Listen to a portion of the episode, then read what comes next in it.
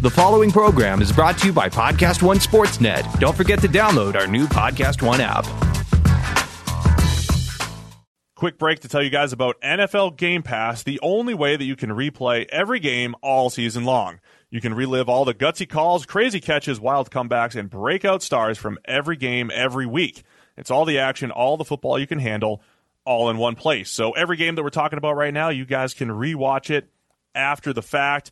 I'm going to be going back, and you guys can too. Go check out Lamar Jackson in Week 1. Go check out Dak Prescott and what that Cowboys offense actually did. Go check out Kyler Murray in his NFL debut. That's my favorite thing about NFL Game Pass. You can go back and watch at any time. And if you haven't watched a condensed game yet, you have to try it out. It's every play from the game back to back to back, so you can replay an entire NFL game in the fraction of the time it normally takes.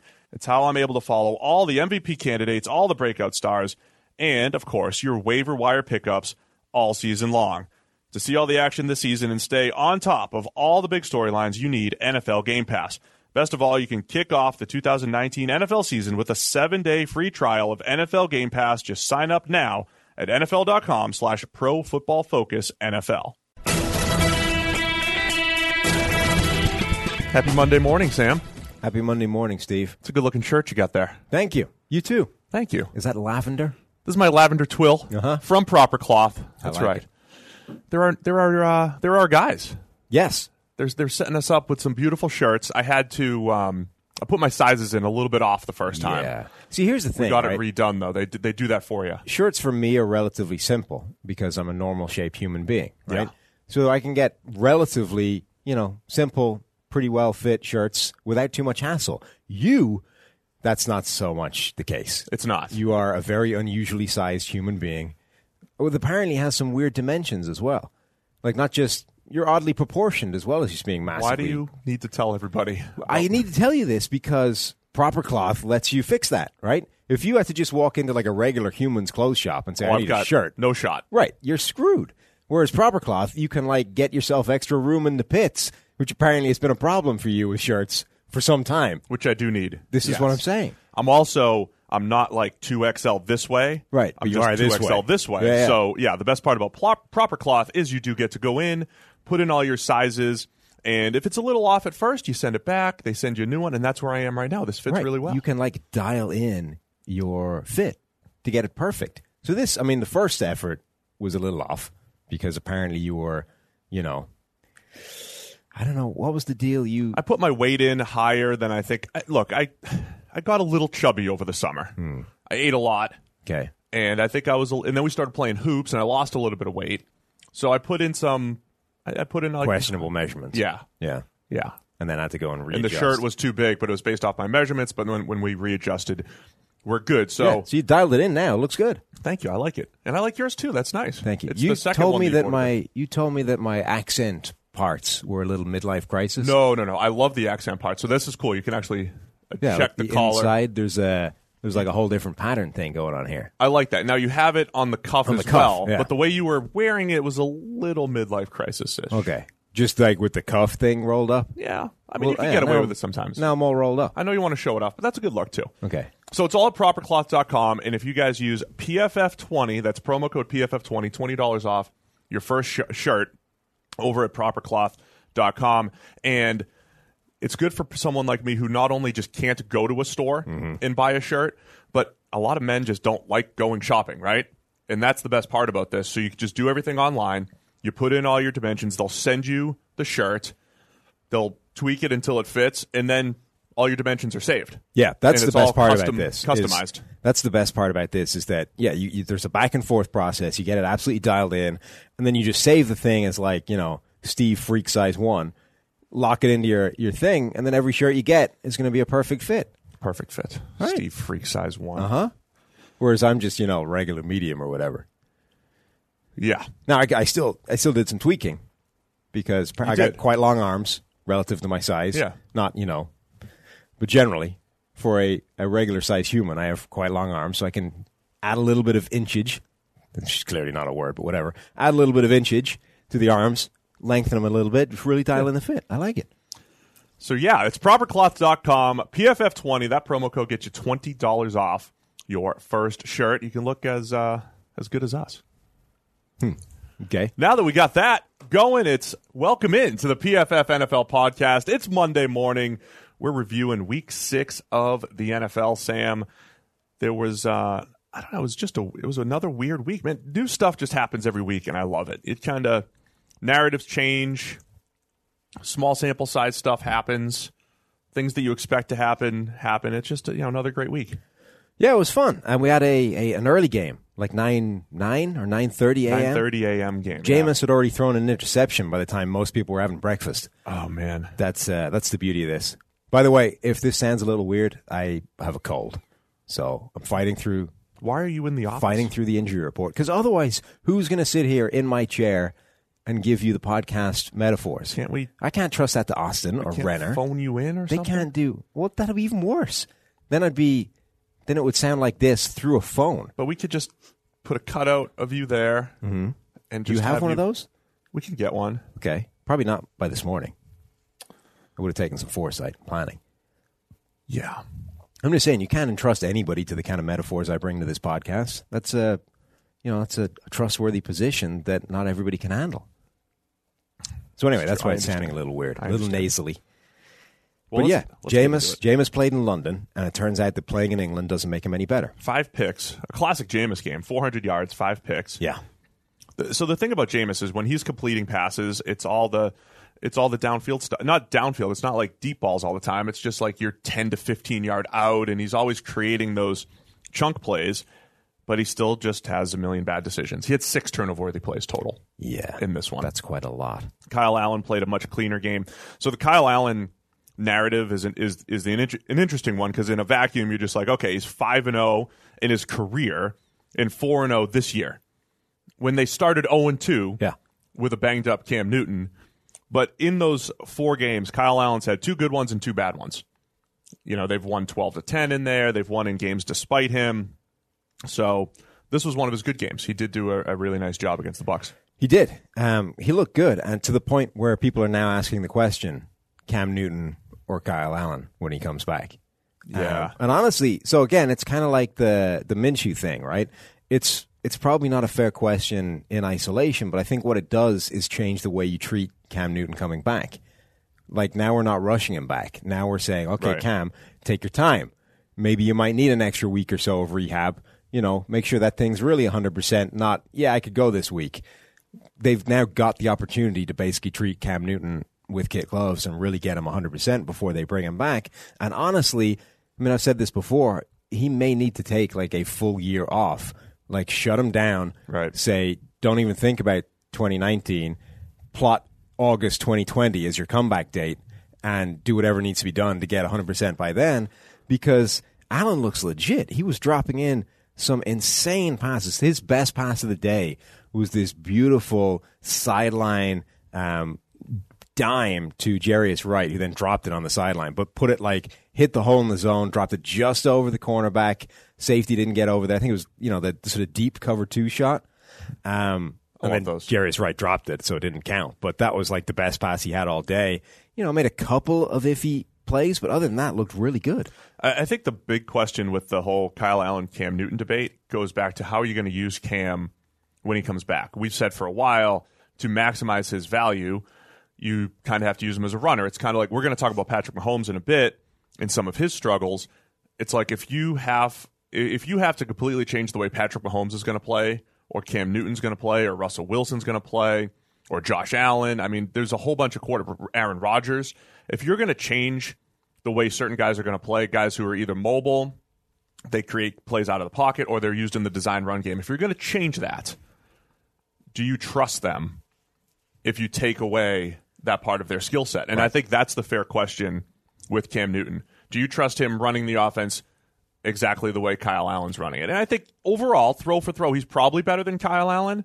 But man, we've got a lot of evidence mounting. So I don't know. Yeah, trust is an interesting word for that. I would simply ask, is he good enough doing that to make it worth doing? But it's a fair question, but we don't know if Kyle Allen's still even good enough. Again, we've said for weeks, it's all small sample size stuff. Right. All of it. Kyle Allen, we're still only, 5 games into his career. So we're still dealing with tiny sample sizes. Right. You know, Baker Mayfield after 8 games looked like a superstar. Another 8, he looks like crap. So we don't know anything yet, right? But Kyle Allen is starting to look really good, and at least is starting to raise those questions. I made a lot of Panthers fans angry last week by suggesting that McCaffrey wasn't the MVP. And as much as, you know, there was that one highlight reel play. For that? Oh, really? Big mad. Really? Big mad. Why? Because a lot of people were saying, without Christian McCaffrey, this team would be 0-5. Because, you know, Cam Newton's gone down, McCaffrey's got 1,000,000 yards, so he's the reason they're winning. It's like, no, the reason you're winning is because you got rid of a quarterback that was playing like crap because he was hurt and replaced him with a quarterback that's actually playing really well. Consequently, your offense is better. And McCaffrey has been the chief beneficiary. Nice job. Thank you. Of that. And it's interesting. In this game, the highlight reel came out of it where he catches the ball, makes one cut, and 3 Buccaneers defenders basically fall over. Waltzes into the end zone, looks like a superstar, but on what, 26 touches, he got 57 yards. That was 25 out of his 26 receiving yards. Yes, on that particular play, which was awesome. And then rushing yards, 22 carries, 31 yards. Yeah, I mean... So look, McCaffrey, my point always was that McCaffrey is fantastic, and by the way, there might not be anybody... in terms of being a Panthers fan who was on the Christian McCaffrey bandwagon before I was, doing all those Stanford games. So McCaffrey is freaking awesome. The whole point was running backs, if you actually use value appropriately in today's NFL, running backs will simply never get it because they're not the most valuable players. In fact, they're some of the least valuable players. And it's unfortunate because some of these guys are incredibly talented, like Christian McCaffrey. They were showing Sam Darnold's return yesterday. I think mono. I don't think you can stop making jokes. I don't think you can always just look at the quarterback and say, "Well, look what his backups did. This is how valuable the starter is." Right? How valuable the starter? If you're doing that, it's completely dependent on how bad the backups are. Mm-hmm. Luke Falk was terrible, but became the first quarterback since Jeff George to start a game and then get cut the following week. Oh wow! And here we were comparing Josh Allen to Jeff George. Right. Apparently, we just had the wrong guy. Luke Falk, nothing like Jeff George as a player. Absolutely nothing. Other than that start, but was the first guy to start a game and then get cut the following week. And you know what the funny thing about that is? I think they're right. Yeah. You know, like he was bad enough that you're like, no, I've seen enough. I completely agree. You have no future in this league. So my point is, Sam Darnold. With Sam Darnold, the Jets are averaging like 10 points higher than when a non-Sam Darnold quarterback starts. And that includes Luke Falk, it includes Trevor Siemian, includes Josh McCown last year as well.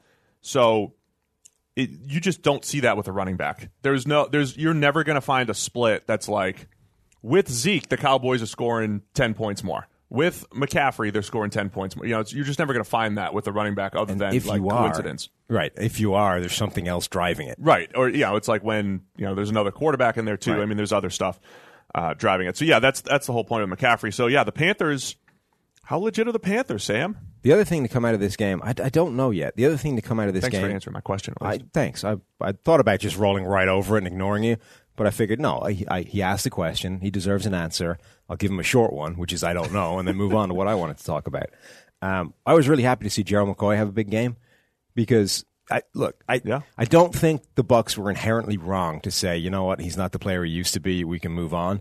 But I can see that on a personal level, he would feel pretty massively screwed by that. It's like, I have been the only source of anything useful on this defensive line, basically, for my entire career. You guys have been completely unable to put anybody of talent around me, and now you think I'm the problem. I can see definitely why he would feel hosed by that. Comes into this game, 3 sacks, a couple more pressures, good grade. Basically spends the entire time looking at the Bucs sideline after he sacks people like, huh? Why did they think he was the problem? When has he ever been the problem? I don't think they thought he was the problem, but I think they thought, you know what, we can get cheaper and get the same level of production. Yeah. You're no longer worth what you're being paid, which, as I say, I don't know was inherently wrong. It's just that coming off the back of 10 years of not being able to help the guy out feels a little harsh. Yeah. I mean, look, I keep coming back to Carolina. I really like their defensive front. You've got McCoy had the 3 sacks yesterday. Dontari Poe, Vernon Butler actually had, he had a couple sacks in there by our numbers. And then you look at what Mario Addison and Brian Burns are able to do off the edge.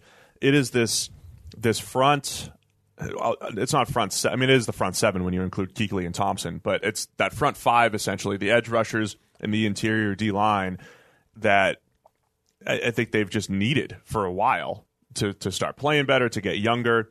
And they've got veterans like McCoy and then the youngsters like Brian Burns all coming together. I think that's a huge part of Carolina's success. Mike Evans had one of the weirder games you're ever going to see as well. 17 targets in this game. 9 catches, so already that's not an amazing ratio. Gets, 96 yards, but 3 interceptions were thrown in the direction of Mike Evans. Plus, there were a couple of plays where he just randomly, he dropped probably would have been a touchdown, right? The one down the left, would he have made it in? Certainly was an absolute bomb that he dropped. Had a couple of plays where he kind of weirdly throttled down mid-run. Now, the second one, I kind of get it because he...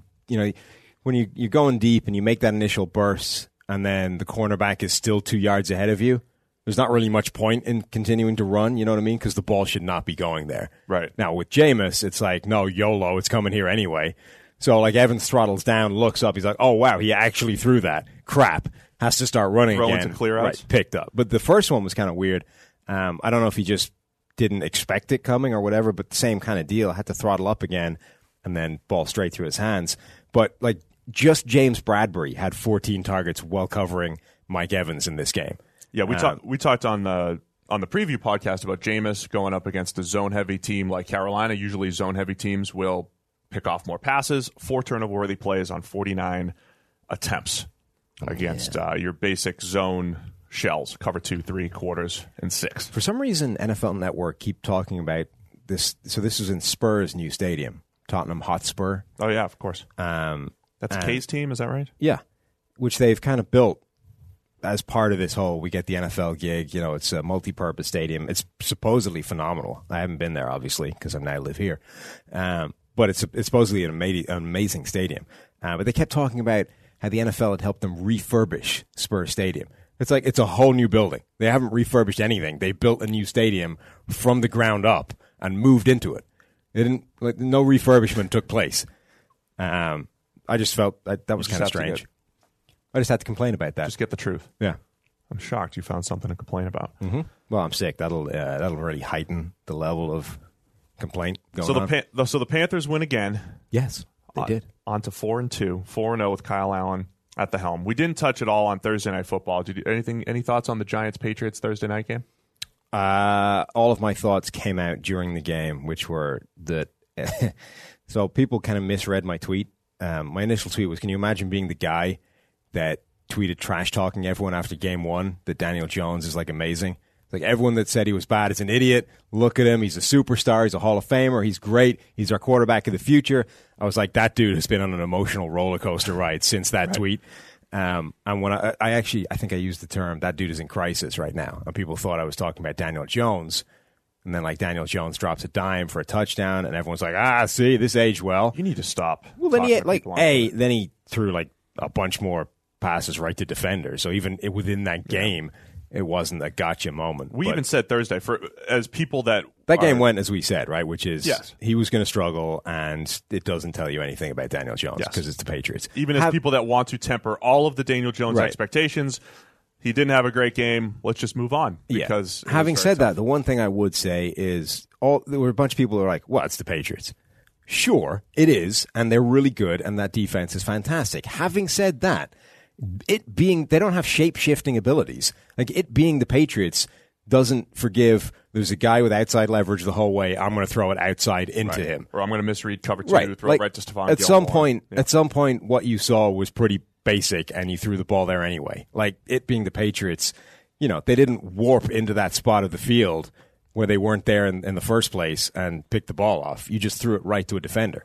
So the Patriots' defense, ridiculous again. The story in New England is the panic for the offense. They ended up losing. Is Tom Brady declining? Yeah. Second half, they Jacob Johnson lost their fullback. They lost a tight end. They lost Josh Gordon.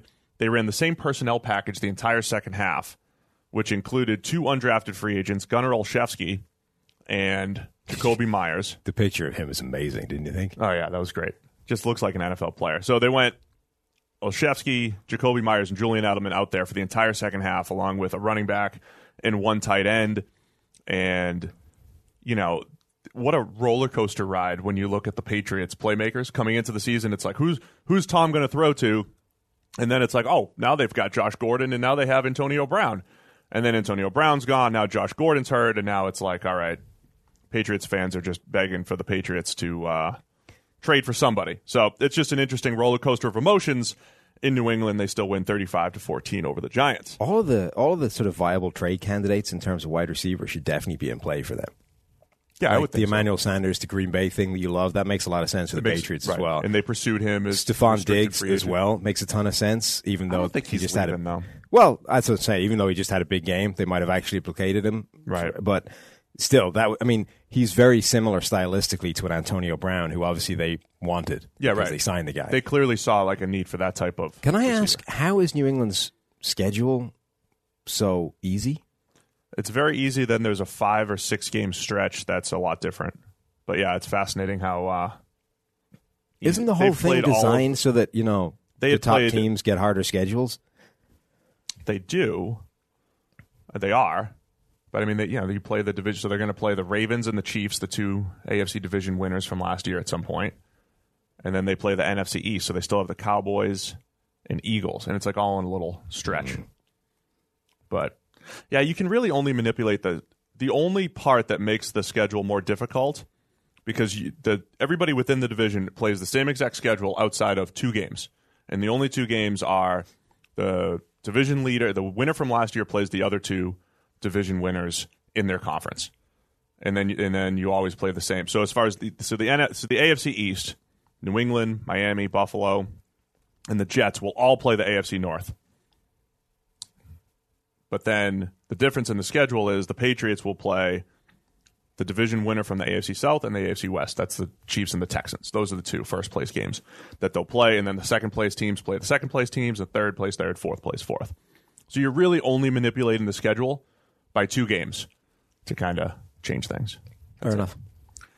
All right, let's move on. Seattle Seahawks at the Cleveland Browns, a little back-and-forth game, and, man... Browns looked like they had a shot here. I mean, they did. They were, 20-6 up, and then didn't score for 25 consecutive points. Was more than had a shot. Like they probably should have won. Yeah. Mayfield got hurt. It was difficult to see exactly what happened to him, but he looked real banged up. He did something to his hip, and to the point where, like, there was one play, a simple RPO, quick pass, and like in the course of passing, went immediately into a sort of fetal position, crouch in pain. Yeah. That's not good. Got taken, I think, to the locker room or the sideline, right. Quickly looked at, came back on, but like clearly the guy was not close to being 100%. And that was that had to have been a pretty significant part of that game. It's tough because we were such advocates for Baker coming out, and it's tough to just have a nice, nuanced conversation. Oh, can't do nuance. About Baker Mayfield right now. Is he playing well overall? No. Should he have 800 picks like he does? No. And so 2 of the picks yesterday on inaccurate throws, but ones that still probably should have been. Like the game ender was a little bit behind on a short end that you shouldn't leave it that far behind. But much like the pass on Monday Night Football last week, like it gets caught 80% of the time. Yeah, and they were like Odell Beckham dropped a couple that you would anticipate him making. For a guy that's able to just walk around like pregame snagging one-handers like it's nothing. There was one pass here should not be a problem to catch. But the timing was off on that one. Sure, that was a deep but again, out. It's like something off with this offense. It is, but so that was not a well-thrown ball, and then it was behind here as the guy's going out. But if you're Odell Beckham, like what's the point in being Odell Beckham unless you catch that pass? Those are the ones you need to catch. Yes, for sure. It's not ideal, but that's why you're worth the money versus a guy that's just another receiver, right? If the quarterback could put it perfectly on you every single time, there would be no purpose in paying you big money. The reason we're paying you big money is that when the quarterback is half a yard off, you fix it, and it's not a problem. So these plays, Odell Beckham is yet to start fixing, and that's part of the issue. The other thing is that this offense strikes me. So I was stuck a lot yesterday watching like one game endlessly because my red zone crapped out. So I'm here watching this game for the most part. And it struck me how incredibly predictable the play calling was for this offense, the Browns offense.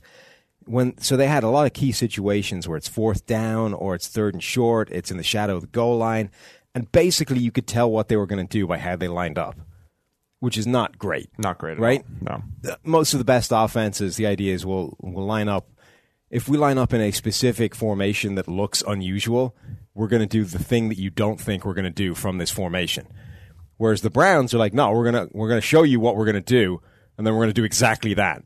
And I mean, it's possible to do that, but you need to execute ridiculously well if that's going to happen, and they're not.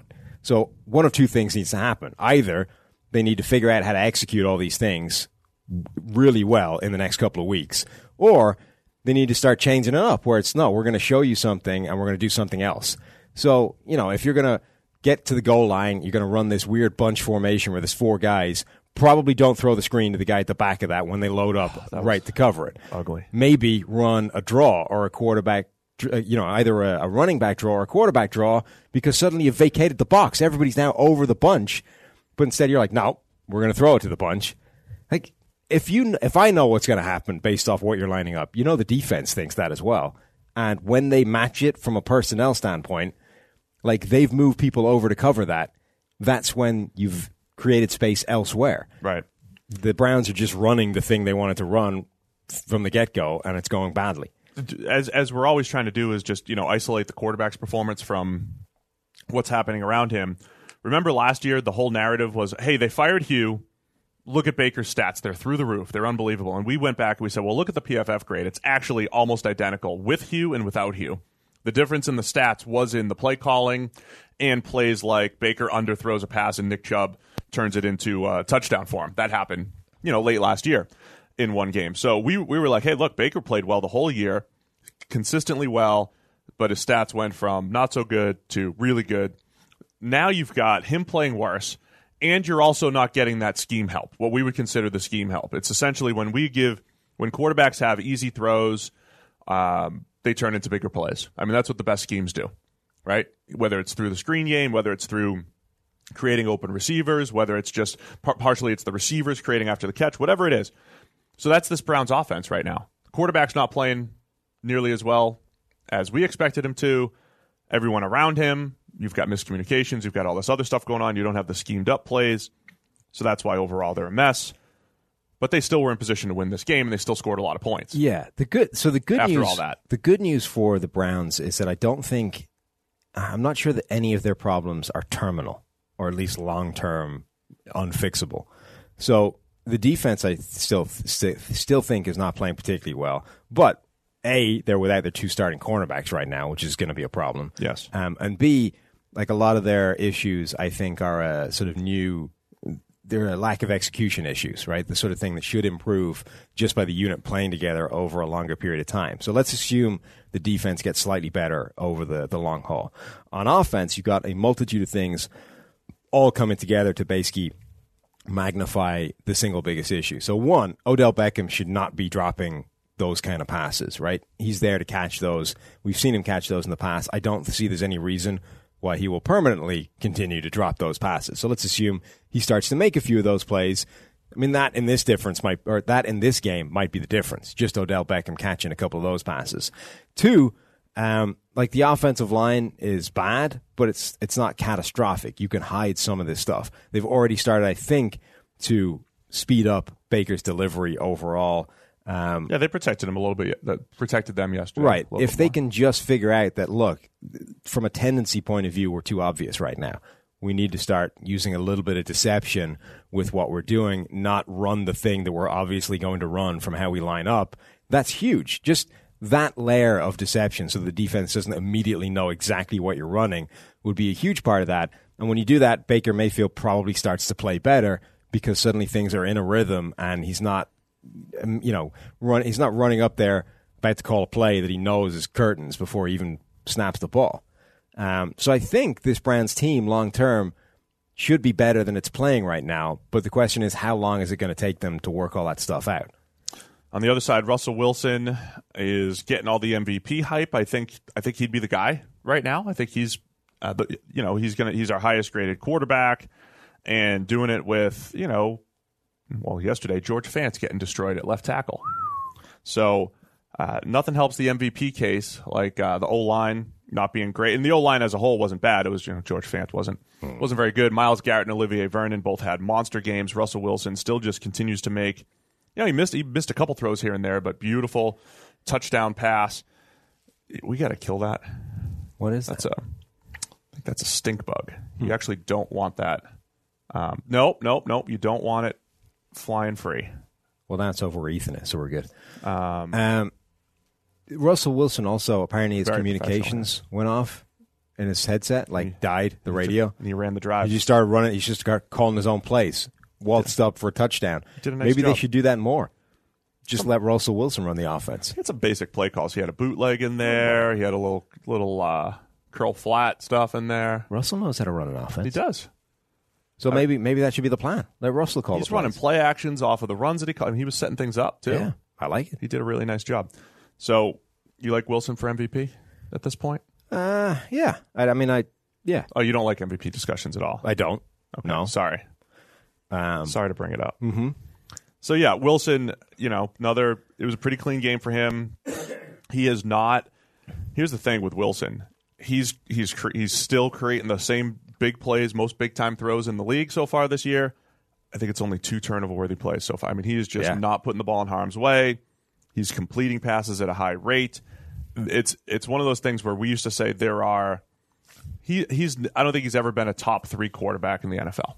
In any given season. Mm-hmm. There's been years he's been in the top 5, and almost every year he lands in the top 8, right? Yeah. But then we always say that there's games where he looks like the best quarterback in the NFL. Yeah. He's just strung a few more of those together. Like, he is in this stretch of looking like the best quarterback in the NFL so far this season.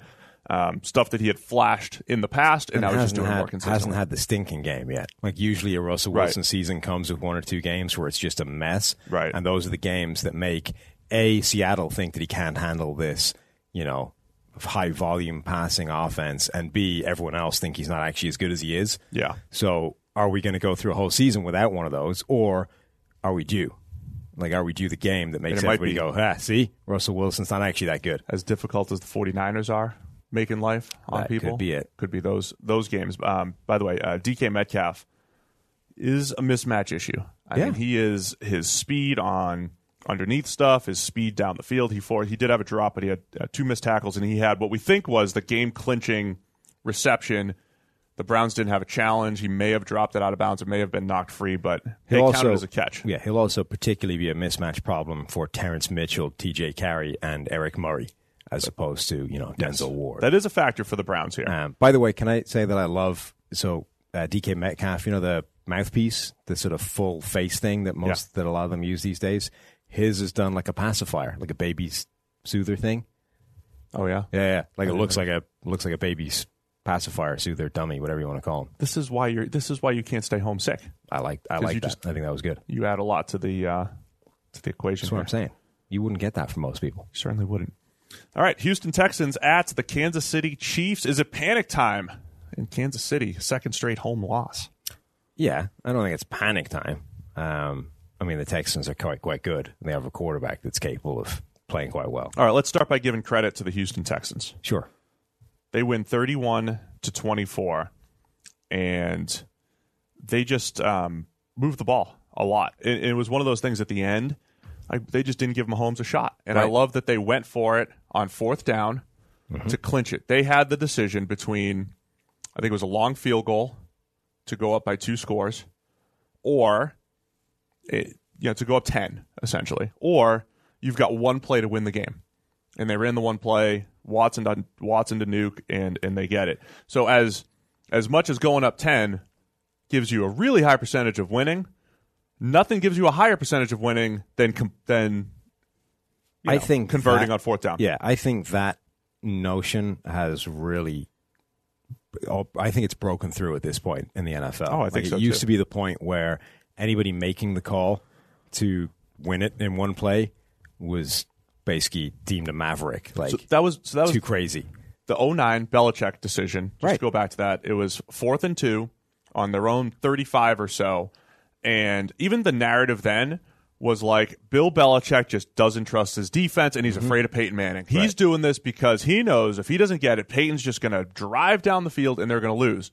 And people, I feel like that's just been like the viewpoint in football. If this doesn't work, what's the worst case scenario? When the proper way of looking at it is like, I've got one play to win this game. If I get it, it's it. We're done. They're both factors, right?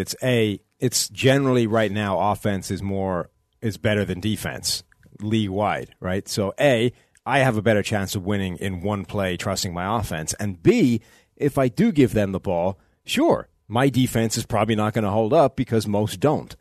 But these are all like factors that weigh into it. But I think generally now, league wide, that notion has broken through that I'm never going to get a better chance to win this game than one play with my offense. Yeah, but it's also like it's the winning percentage that you have executing the play, and then if you fail, you still have a chance to win. But even now, even at the end of the game, you know, you're down by a touchdown, you score, and now it's, do I kick and go to overtime, or do I take the 2-point shot to win the game? You are now seeing way more people go for the 2-point conversion to win the game. Right. Before, nobody even thought about it. It was, why we even think? It's not a question. We kick the point, we go to overtime. That was just the thought process. The idea that somebody would actually go for the win on that 2-point play barely even occurred to people. It was just that would be lunacy. Whereas now it's not. Like, we're never going to get a better shot of winning this game than the 2-point play right here. One play from the 2-yard line with my offense. This is what we want. So Deshaun Watson made some big throws in this one. You know, he didn't play a perfect game either, but you know, overall he was solid. Did a lot with his legs. Couple touchdowns on the ground. And it comes back to what we said a couple weeks ago. He had that bad game against Carolina, and then last week bounced back with just a dominant game against Atlanta. And I asked you last week, does he have some of that superstar game on the line, backs against the wall, you're doubting me after my worst game, I'm going to bounce. He's just got a lot of that stuff. And then in crunch time, he made a ton of plays. He did. And then a huge swing in this game also was the arm punt towards the end of the first half. It really was. Slings it down there. Defensive back should have just knocked it down. Instead, catches it in the end zone, turns what would have been them getting the ball on the 40-yard line to them getting the ball on the 20-yard line. Yes. The next play, right, they fumble it, and the Texans get the ball back. I think was it Thornhill that picked it off? I think he just read my article, and he wanted Deshaun Watson's passer rating to look more realistic. Huh. Drop it a little bit. That's what he wanted. Watson's down to 107.9. By the way, your boy Kirk Cousins now up to third in the league in passer rating. God. And he's throwing the ball much better now. 108.5, Sam. Look at that. Told you. Cousins. Anyway, so Watson made a ton of plays. Now let's talk Patrick Mahomes. Now, look, we said this Texans defense. You talked about who the Browns are trotting out there. The Texans trotted out Philip Gaines, rookie Lonnie Johnson, and then Bradley Roby was banged up, only had 40 snaps, right? 40 snaps for him. Mm-hmm. So it's mostly Lonnie Johnson and Philip Gaines back there. Tayshaun Gibson, Justin Reed at safety, not too bad. And, you know, so this is the second straight week now, the Chiefs at home going up against a banged up, no-name secondary, essentially, or names that are not good, we'll say. There are names. We know who the names are, but they're not good. Right. Lonnie Johnson's unproven. So this is one of those games on paper. It's like, well, you can't stop the Chiefs. They got Tyreek Hill back, even if it's in a limited sample and all this stuff. What a crazy play that was, by the way. His touchdown? Yeah. Man, I spent a lot of time trying to explain that to people on Twitter, how we handle that play. Oh, yeah? Yeah. Huh. It's not a good throw by the quarterback. It's a good decision on a free play. Yes. Yes, it's a free play. But we'll talk about it in a second. Anyway, Patrick Mahomes, this was his worst game of his career. Passing grade in the 40s. He had no big-time throws. That's right. The Tyreek Hill touchdown was not a big-time throw. It was a jump ball into double coverage where Tyreek did all the work, even though it was on a free play. Good decision by Patrick Mahomes. The result is lucky that it turned into a 46-yard touchdown. One of his other touchdowns was on a screen. He threw one actual interception. Should have easily thrown two more. And then he did have that fumble where he just hitched an extra time in the pocket, got the strip sack, and that was, as you mentioned, one of the game changers. The good news, 4 turnover-worthy plays for Mahomes. The good news, at least, is that even like the basic stats don't look great. You know, like completion rate of 54, only 273 yards for a guy. Well, he still had the touchdown. I mean, sure. No, I mean, they're not like the passer rating was still 96.5, right? But there are numbers in there that make you look at it and say, okay, this wasn't a typical Patrick Mahomes game. Right. At least. It was more challenging. At least we're not combating the concept that, you know, he completed 75% of his passes, right, threw for 350 and had a 125 passer rating. Like, at least there's some numbers in there that make you go, all right, fine, that wasn't the best Mahomes game in the world. And the numbers look good because he's got three touchdowns. Again, a jump ball, a screen, and then, you know, one where he kind of created some room in the pocket, and that was a nice one, but to a wide open Tyreek Hill. Here's the number I pulled out. On his 36 dropbacks, 35 attempts, only 8 were outside the pocket. So this points me back, and one of which was the wide open touchdown to Tyreek Hill, the second one. So how much is this ankle truly an issue for Patrick Mahomes? I think it's significant, but it's being made look worse by the idea that the offensive line is struggling as well, right? Yeah. Now, with Fisher down, Cam Irving is at left tackle. That is a problem. He had a few good weeks early on. He fooled us for a little bit. Yeah, but that was never going to last. Indy was a disaster. And so now, like, half of your offensive line is an issue right now. Mitchell Schwartz did a really good job of right tackle against J.J. Watt, one of the toughest opponents he's going to face. But the left side is an issue. And now the guy can't really escape the pressure the way he used to. So yeah, it's not helping. It's definitely part of this that's exaggerating all the issues. So yeah, Mahomes. So it was his worst game as a pro. We were talking a little bit in our QB grading chat. John Costco over here at PFF. I'm actually going to quote him. Okay, believe it or not, quote Costco. He's saying Mahomes looks a little bit like he was in college. Now, this isn't to say that the ankle isn't partially to blame here, but one of the biggest things I said about Mahomes to actually give him credit for last year, I was like, forget the spectacular plays, he just didn't miss throws. Like, he was number 2 in avoiding negatively graded throws last year. This year, not even close. But he still has all the big time throws, right? They're all, even though he didn't have any yesterday. So, but now we're talking about throwing the ball, putting the ball in harm's way a little bit more, which he cut back on a lot last year. And missing a few throws. I mean, that's why, like, he graded well for us, but going into his senior year, it wasn't like he was dominating the college grading because he was just so all over the place on a throw-for-throw basis. So there's a little bit of that boom or bust to Mahomes' game right now where the spectacular plays are there. Some of the easy stuff he's missing, or easier stuff he's missing, and he's also putting the ball in harm's way a little bit too much. We were on here explaining his 3-week grade, why he had all those fumbles.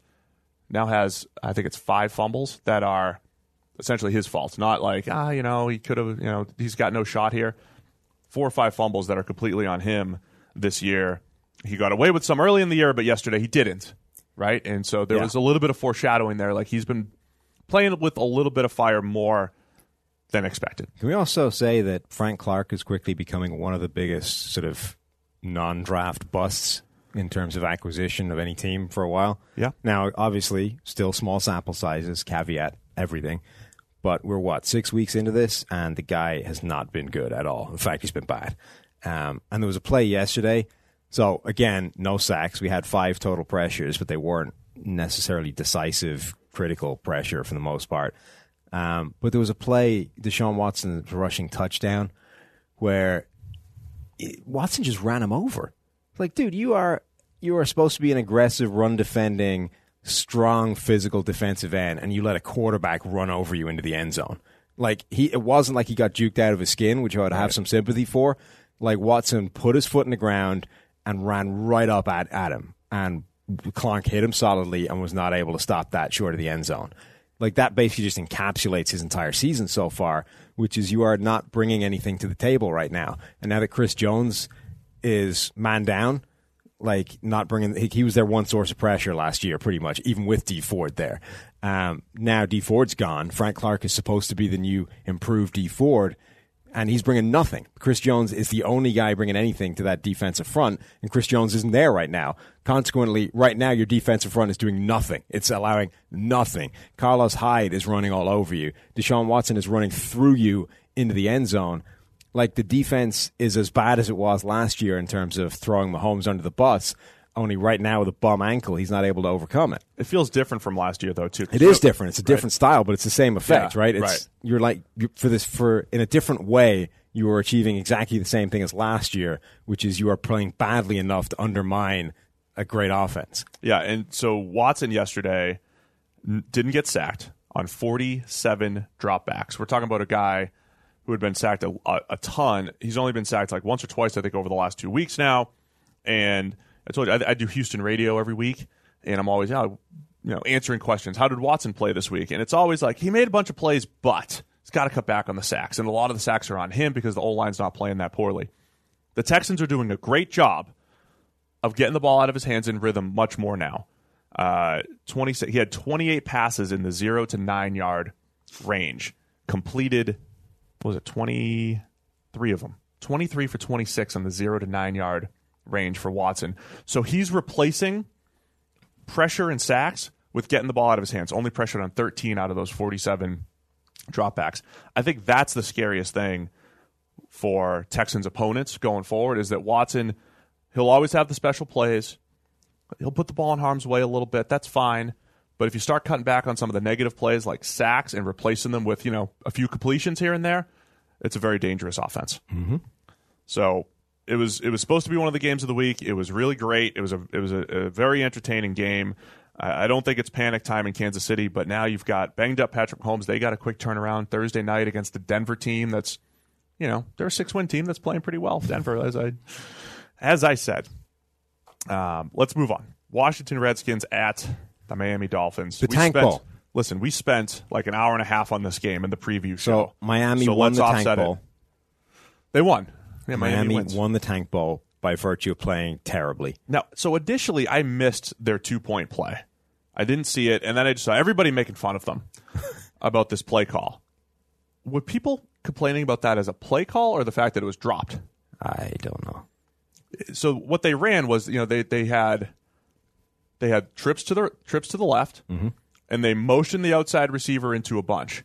It's a play that we've talked about on this podcast quite a bit. Every team in the NFL is running this on 2-point conversions. Yeah, this is the one that New England used against Atlanta a couple years ago to tie it up at 28 in their Super Bowl comeback. The Saints have used it a touch.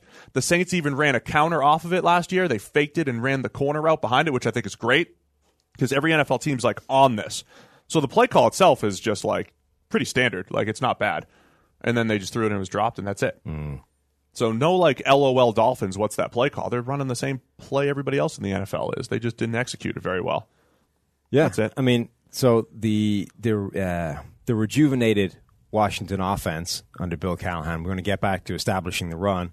And they apparently did. They established the run. Adrian Peterson, 23 carries, 118 yards. And that was enough to overcome the Miami Dolphins by a point. Man, they scored 17 and won the game. But they're gonna feel like that was a massive victory. Mm-hmm. That's gonna feel good. Yeah. So all establishing the run achieved for you was to overcome a team that's actively trying to tank the season by a point. Yeah, and you scored 17. As predicted, it worked for a week. So Miami's offense, it's a lot of bad, Mm-hmm. Washington defense, a lot of good. Josh Rosen gets benched for Ryan Fitzpatrick. Yeah. What do you even do with that at this point?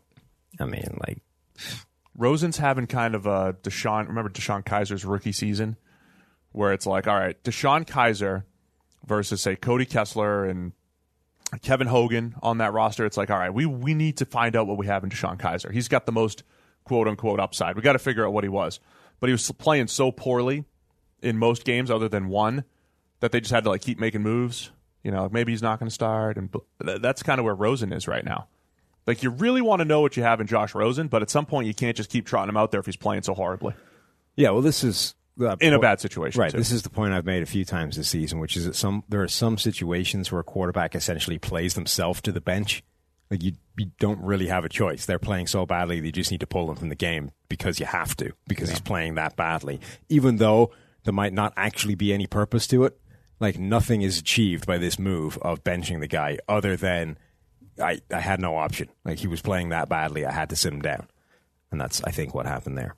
Terry McLaurin, by the way, big game. Yeah, I figured that. Anyway, Fitzpatrick's going to stumble the tank job into a win, by the way, if he starts. Yeah, that's the danger with Fitzpatrick is he's capable of stringing one together. What they need to do is essentially bench the guy that starts to play well. Like, the second one of those guys starts to play well, throw the other one in there. that's he'll have a game where he gets pressured, 40 times. Right, and just YOLOs it up down the field. He has like 3 pressured touchdowns. Yeah, and stuff. Yeah, it's going to happen. But that's it. Redskins win 17-16. Uh-huh. Philadelphia Eagles at the Minnesota Vikings. The Vikings dominate this one. This was the game, the Kirk Cousins game, right? The game you paid him all the money for. The game against a team with a winning record. They had a winning record coming into this game, right? They did, no longer, though. So this was the game, right? This was the game that we've criticized Kirk Cousins all season long for not achieving. Against a good team, he stinks, he lays an egg, he doesn't do well. It actually happened, right? They sped up his time to release. They did target those Philadelphia cornerbacks that were a problem, and they managed to do it. Plays right. They managed to do it without exposing him to a ton of pressure. This was the game that you pay Kirk Cousins the money for, and the game that he was due. For as bad as he'd been playing, we basically been saying all along, in order to get back to his career baseline of just rank average, right, he was due a couple of really big games. And it happened against a big team. So that was probably the most positive thing. If you're if you're a Vikings fan, it's like, hey, Cousins has played so horribly, and they were still 3-2 coming into this game. Right, it can't get worse. He's going to regress back. Regress always. People hear the word regress and they assume it means get worse, but it also means get better. I mean, it just means do the opposite of what's expected. Is that true? I think mathematically, yeah. Are you sure? Yeah, I'm pretty sure. Because from an English language point of view, that would seem unlikely. It does, but he's going to revert back to. He's going to creep back toward average, Kirk Cousins. I'm sure there must be like an adonym version of regress. Regress like to the mean. Regress or something. You can regress to the mean from both ends. Sure. Don't go dictionary.com on me right now. I might. Anyway, Cousins did a really nice job. He's throwing the ball down the field pretty accurately. Dropped some dimes in there, and you got to see the full, here's Adam Thielen, here's Stephon Diggs. They're tough to cover, and it was just domination. So Cousins also had that really nice game against the Eagles last year. And the Eagles, Jim Schwartz's defense is kind of like the opposite. That we keep talking about the defenses that just like make it difficult on the quarterback. Mm-hmm. I feel like Jim Schwartz's defense just has a lot of games where it's the opposite. There's just a lot of... Where they don't make it difficult? They don't make it difficult. There's just a lot of holes. And it's not a whole bunch of tight man coverage. There is... But also, there are just a lot of games where they just get torched. Yeah, but there are also offenses. So we were saying going into this game that it was an interesting catch-22 situation for the Vikings because the weakness of this defense is on the back end. It's a secondary. It's the fact that they keep trotting out Jalen Mills as a starting cornerback. Like, that's a giant red target above his head that says, hit me. And the problem for the Vikings is that their strength is in their defensive front, and Minnesota's weakness is their offensive line. So it's, I really want to go after the guy with the giant red target over his head, but how do I do that without getting my quarterback killed going up against Fletcher Cox and Brandon Graham and all the other pass rushers they have? And it turns out the answer was quite simple. It was, let's run what we normally run, which is a lot of these bootlegs and rollouts and the kind of stuff that gets a pass rush moving somewhere else before they start rushing the quarterback.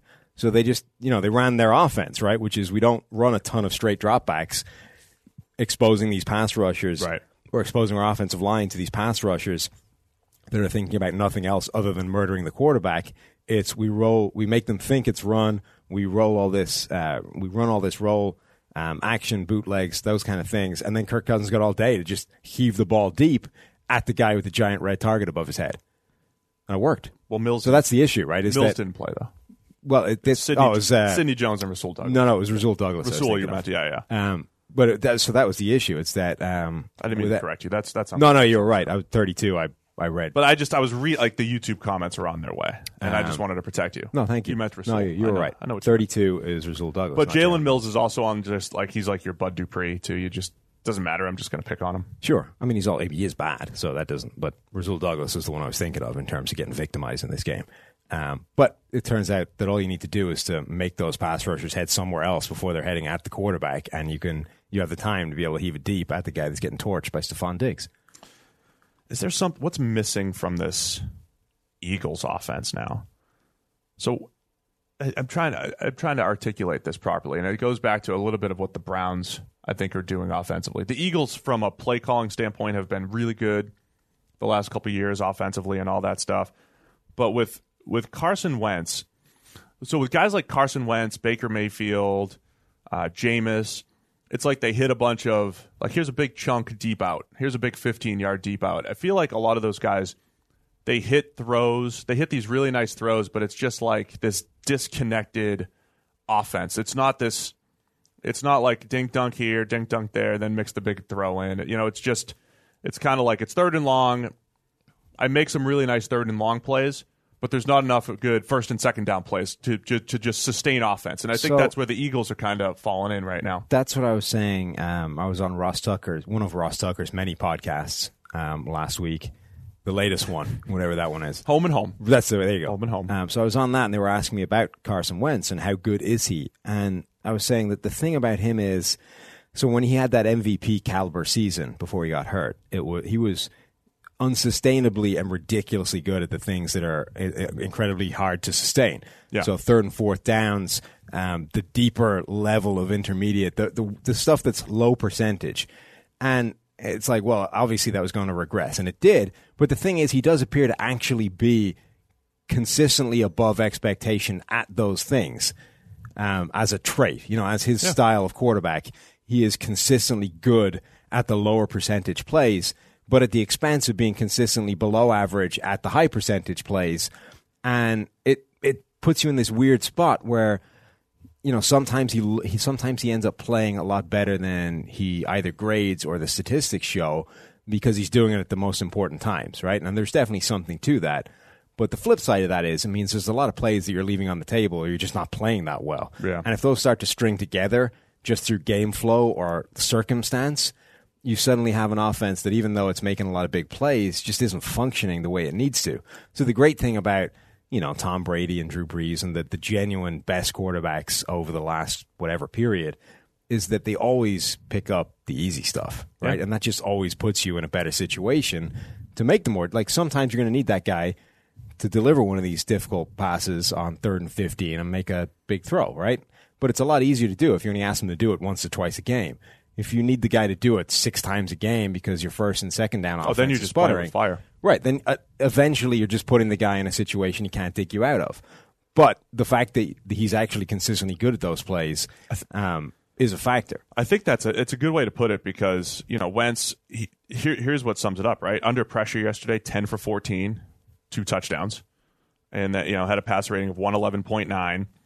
With no pressure, passer rating dropped to 80. And I'm only using passer rating in this sense to show offensive production, right? How productive was the offense under pressure versus no pressure? It should not be that different. He should not be playing better under pressure. So it was another one of those games like, where's the easy stuff? Short middle, that 0 to 9 yard range in between the numbers, only 4 for 9 for 21 yards. So as an offense, they're not efficient at all levels right now to kind of take advantage of the fact that Wentz is making a bunch of chunk plays, and he's making plays like one of his touchdowns, you know, just creating outside the pocket. He's doing a lot of that really nice stuff and the highlight reel stuff.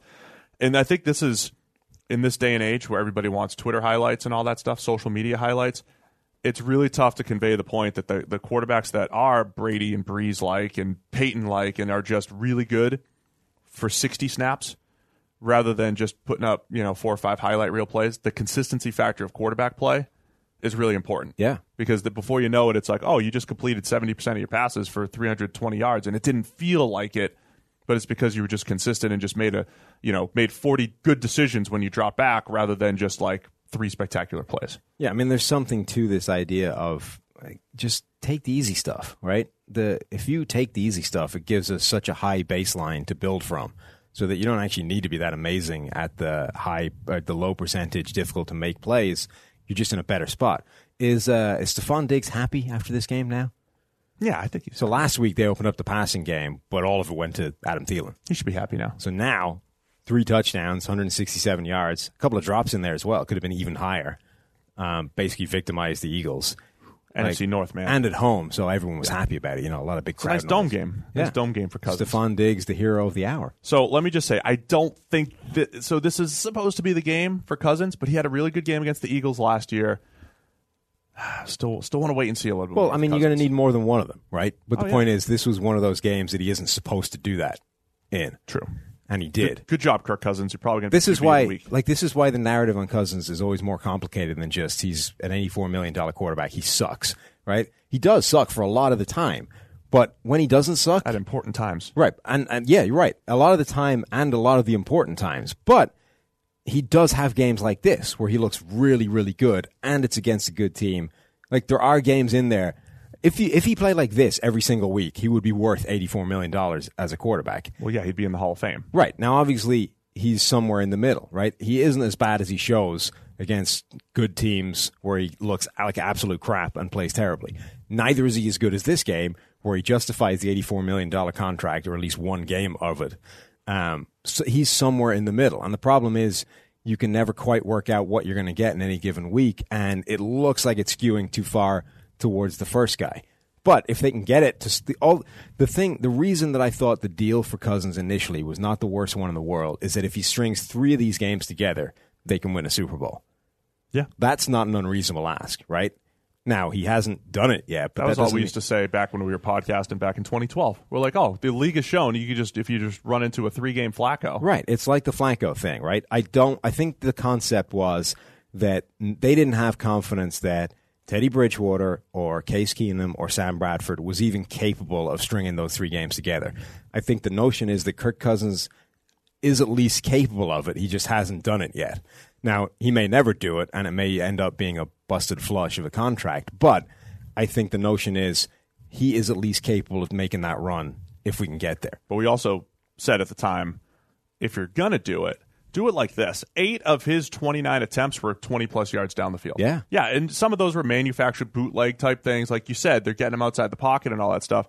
But 8 passes at 20-plus yards, another 6 at 10-plus yards. So we're talking, about half of his passes at 10-plus yards down the field. I think you have to take the good with the bad with Kirk Cousins, because there will be games like this. Yeah, Well, there'll be some ones where he's going to put the ball in harm's way and all that stuff. He'll turn it over a little bit more than maybe Case Keenum in this system, or Sam Bradford or Teddy Bridgewater. But yeah, I'm all for that. And then if he could just get trash talked by a linebacker of the opposition before every game, that would probably help. Oh, there you go. All right, we got a couple other. We have a lot of other games to get through. New Orleans Saints at the Jacksonville Jaguars, 13-6. Yeah, not a lot of highlights in this one, Sam. When I was watching the game that I was watching, literally they didn't mention or show anything from this game at all. Zero mention, nothing. And it wasn't until I was watching the condensed version this morning that I realized why that was. That actually nothing happened in this game at all. Nothing at all of note happened in this game. They went into half. Was it 6-6 at halftime? Yeah, it was pretty miserable. Teddy Bridgewater, he was okay. He was solid. He was not as dominant as he was the previous week against the Bucs at home in the Dome. What I liked about Bridgewater was his touchdown. Really nice pass up and away from coverage for the score, the only touchdown in the game. So he did a nice job there. Tight red zone accuracy. On the other side, Gardner Minshew against the Saints defense. There's two storylines here. The Saints defense as a whole has been just good. I mean, they've made life difficult on opposing quarterbacks. And then Minshew, I think he finally had an interception after teasing it for a while, right? And then he had another one of those fumbles, man. I think that the fumbles in the pocket. Not even just the fumbles. He's a lot of young quarterbacks have this tendency to hang on to the ball too long in the pocket and just not understand where – when things are bad happening, the thing is collapsing around you, you need to get rid. Right. And if you don't, it's a problem. Like, he had the fumble, but there was also another play where, honestly, I was expecting a fumble to materialize. Cameron Jordan crashed down upon him, and somehow he held onto it. But those are the kind of plays where those fumbles happen, and he has too many of them. Also, this was a victory for the superior mustache. Cameron Jordan's mustache it's like waxed and, really? Curls up and stuff. That, yeah. So somebody was asking him about it, and he was like, well, look, mine curls up. Minshew's mustache is a sad face. And the sad face came out in the worst end of it. So, again, you're really bringing it. Mustache evaluation. That's what we're here for. Your eval's great. Thank you. If you're a Saints fan, I don't think you could be any more thrilled than winning all the games with no quarterback. The way they've held the fort. Yeah. Bridgewater – no – so Bridgewater's last two games, though, clearly his best of the four starts. So he's on a much better run here. These last couple. I mean, he's looked the first two games were legitimately like winning in spite of the quarterback. This one, the last two have at least been, okay, he's a part of these victories. This one was a little more ugly than the last one, but yeah, they are winning games now with a quarterback that isn't Drew Brees, but at least is capable of, you know, executing what they need him to and being part of the win.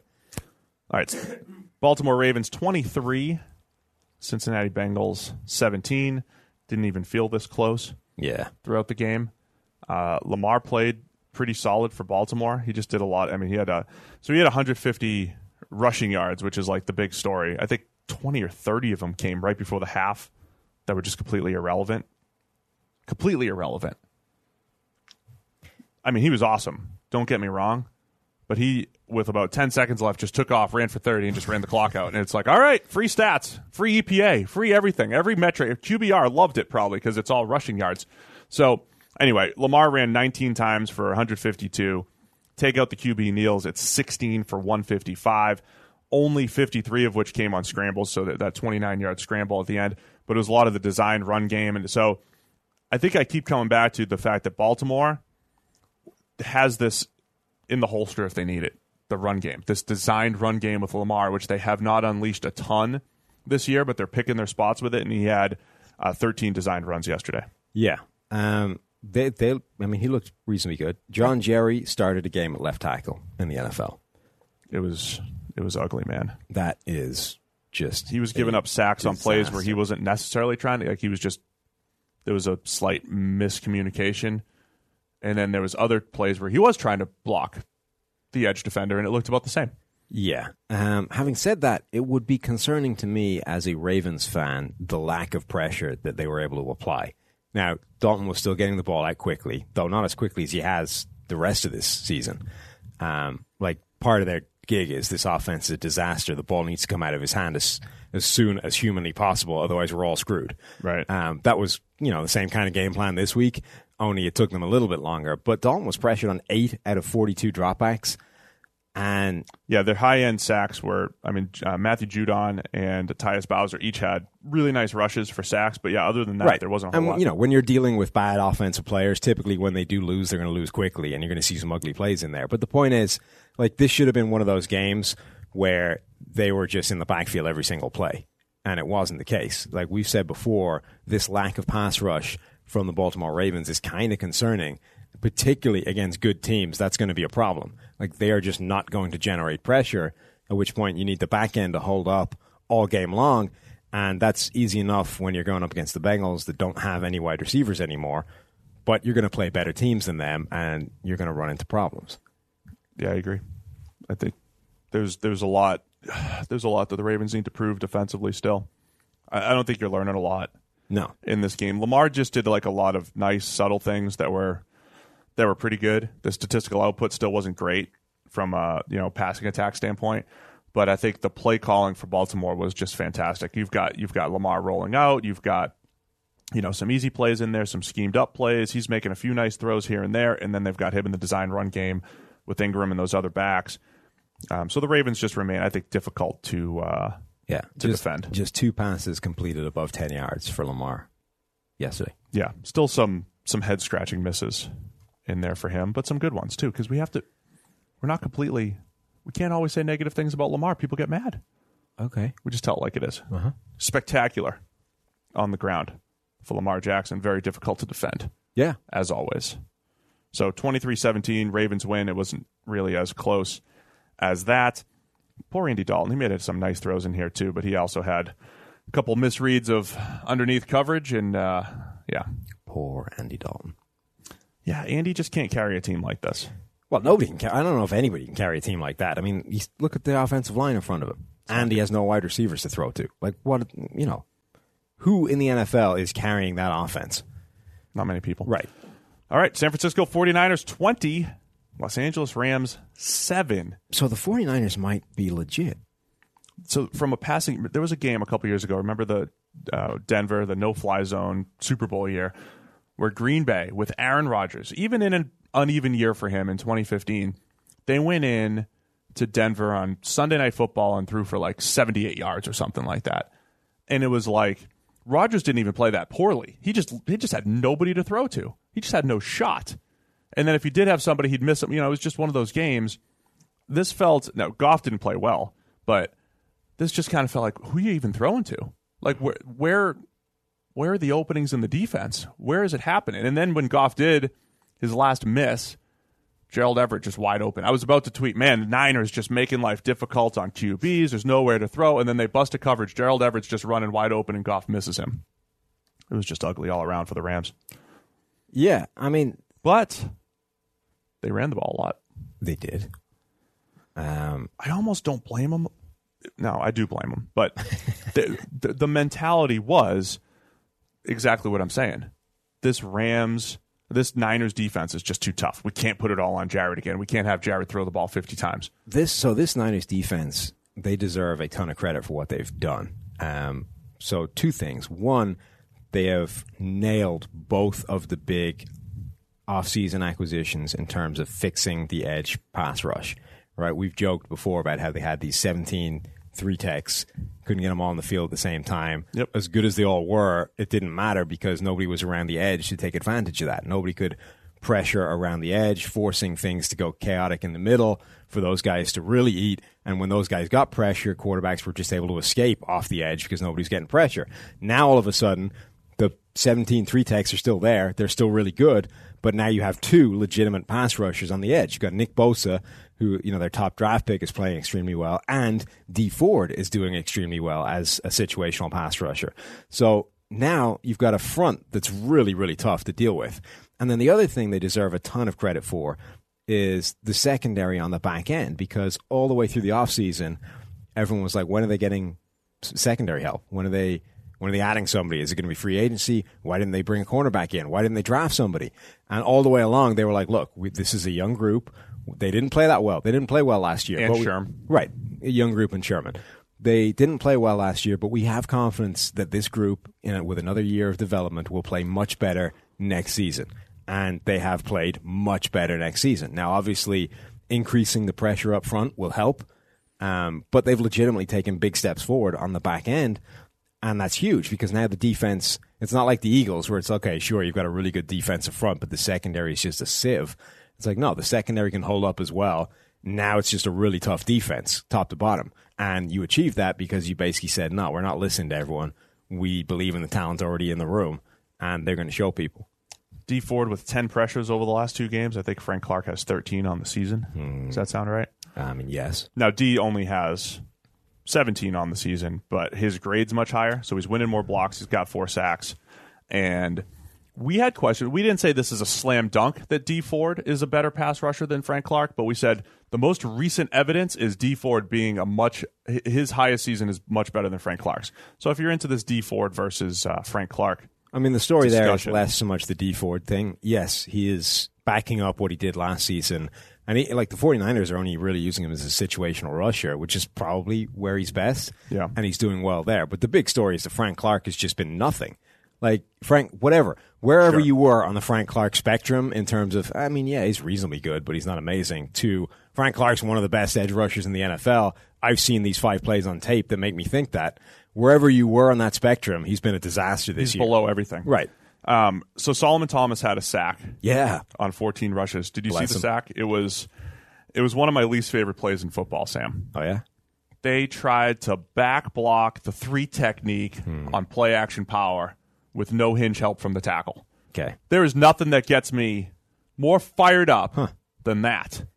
Okay. So essentially, you got the defensive tackle like over here, and the center's over here. Huh. Okay, defensive tackle's here, and the center's here. Yeah. Right? Uh-huh. And the center's trying to back block him. So he needs it because the guard's pulling.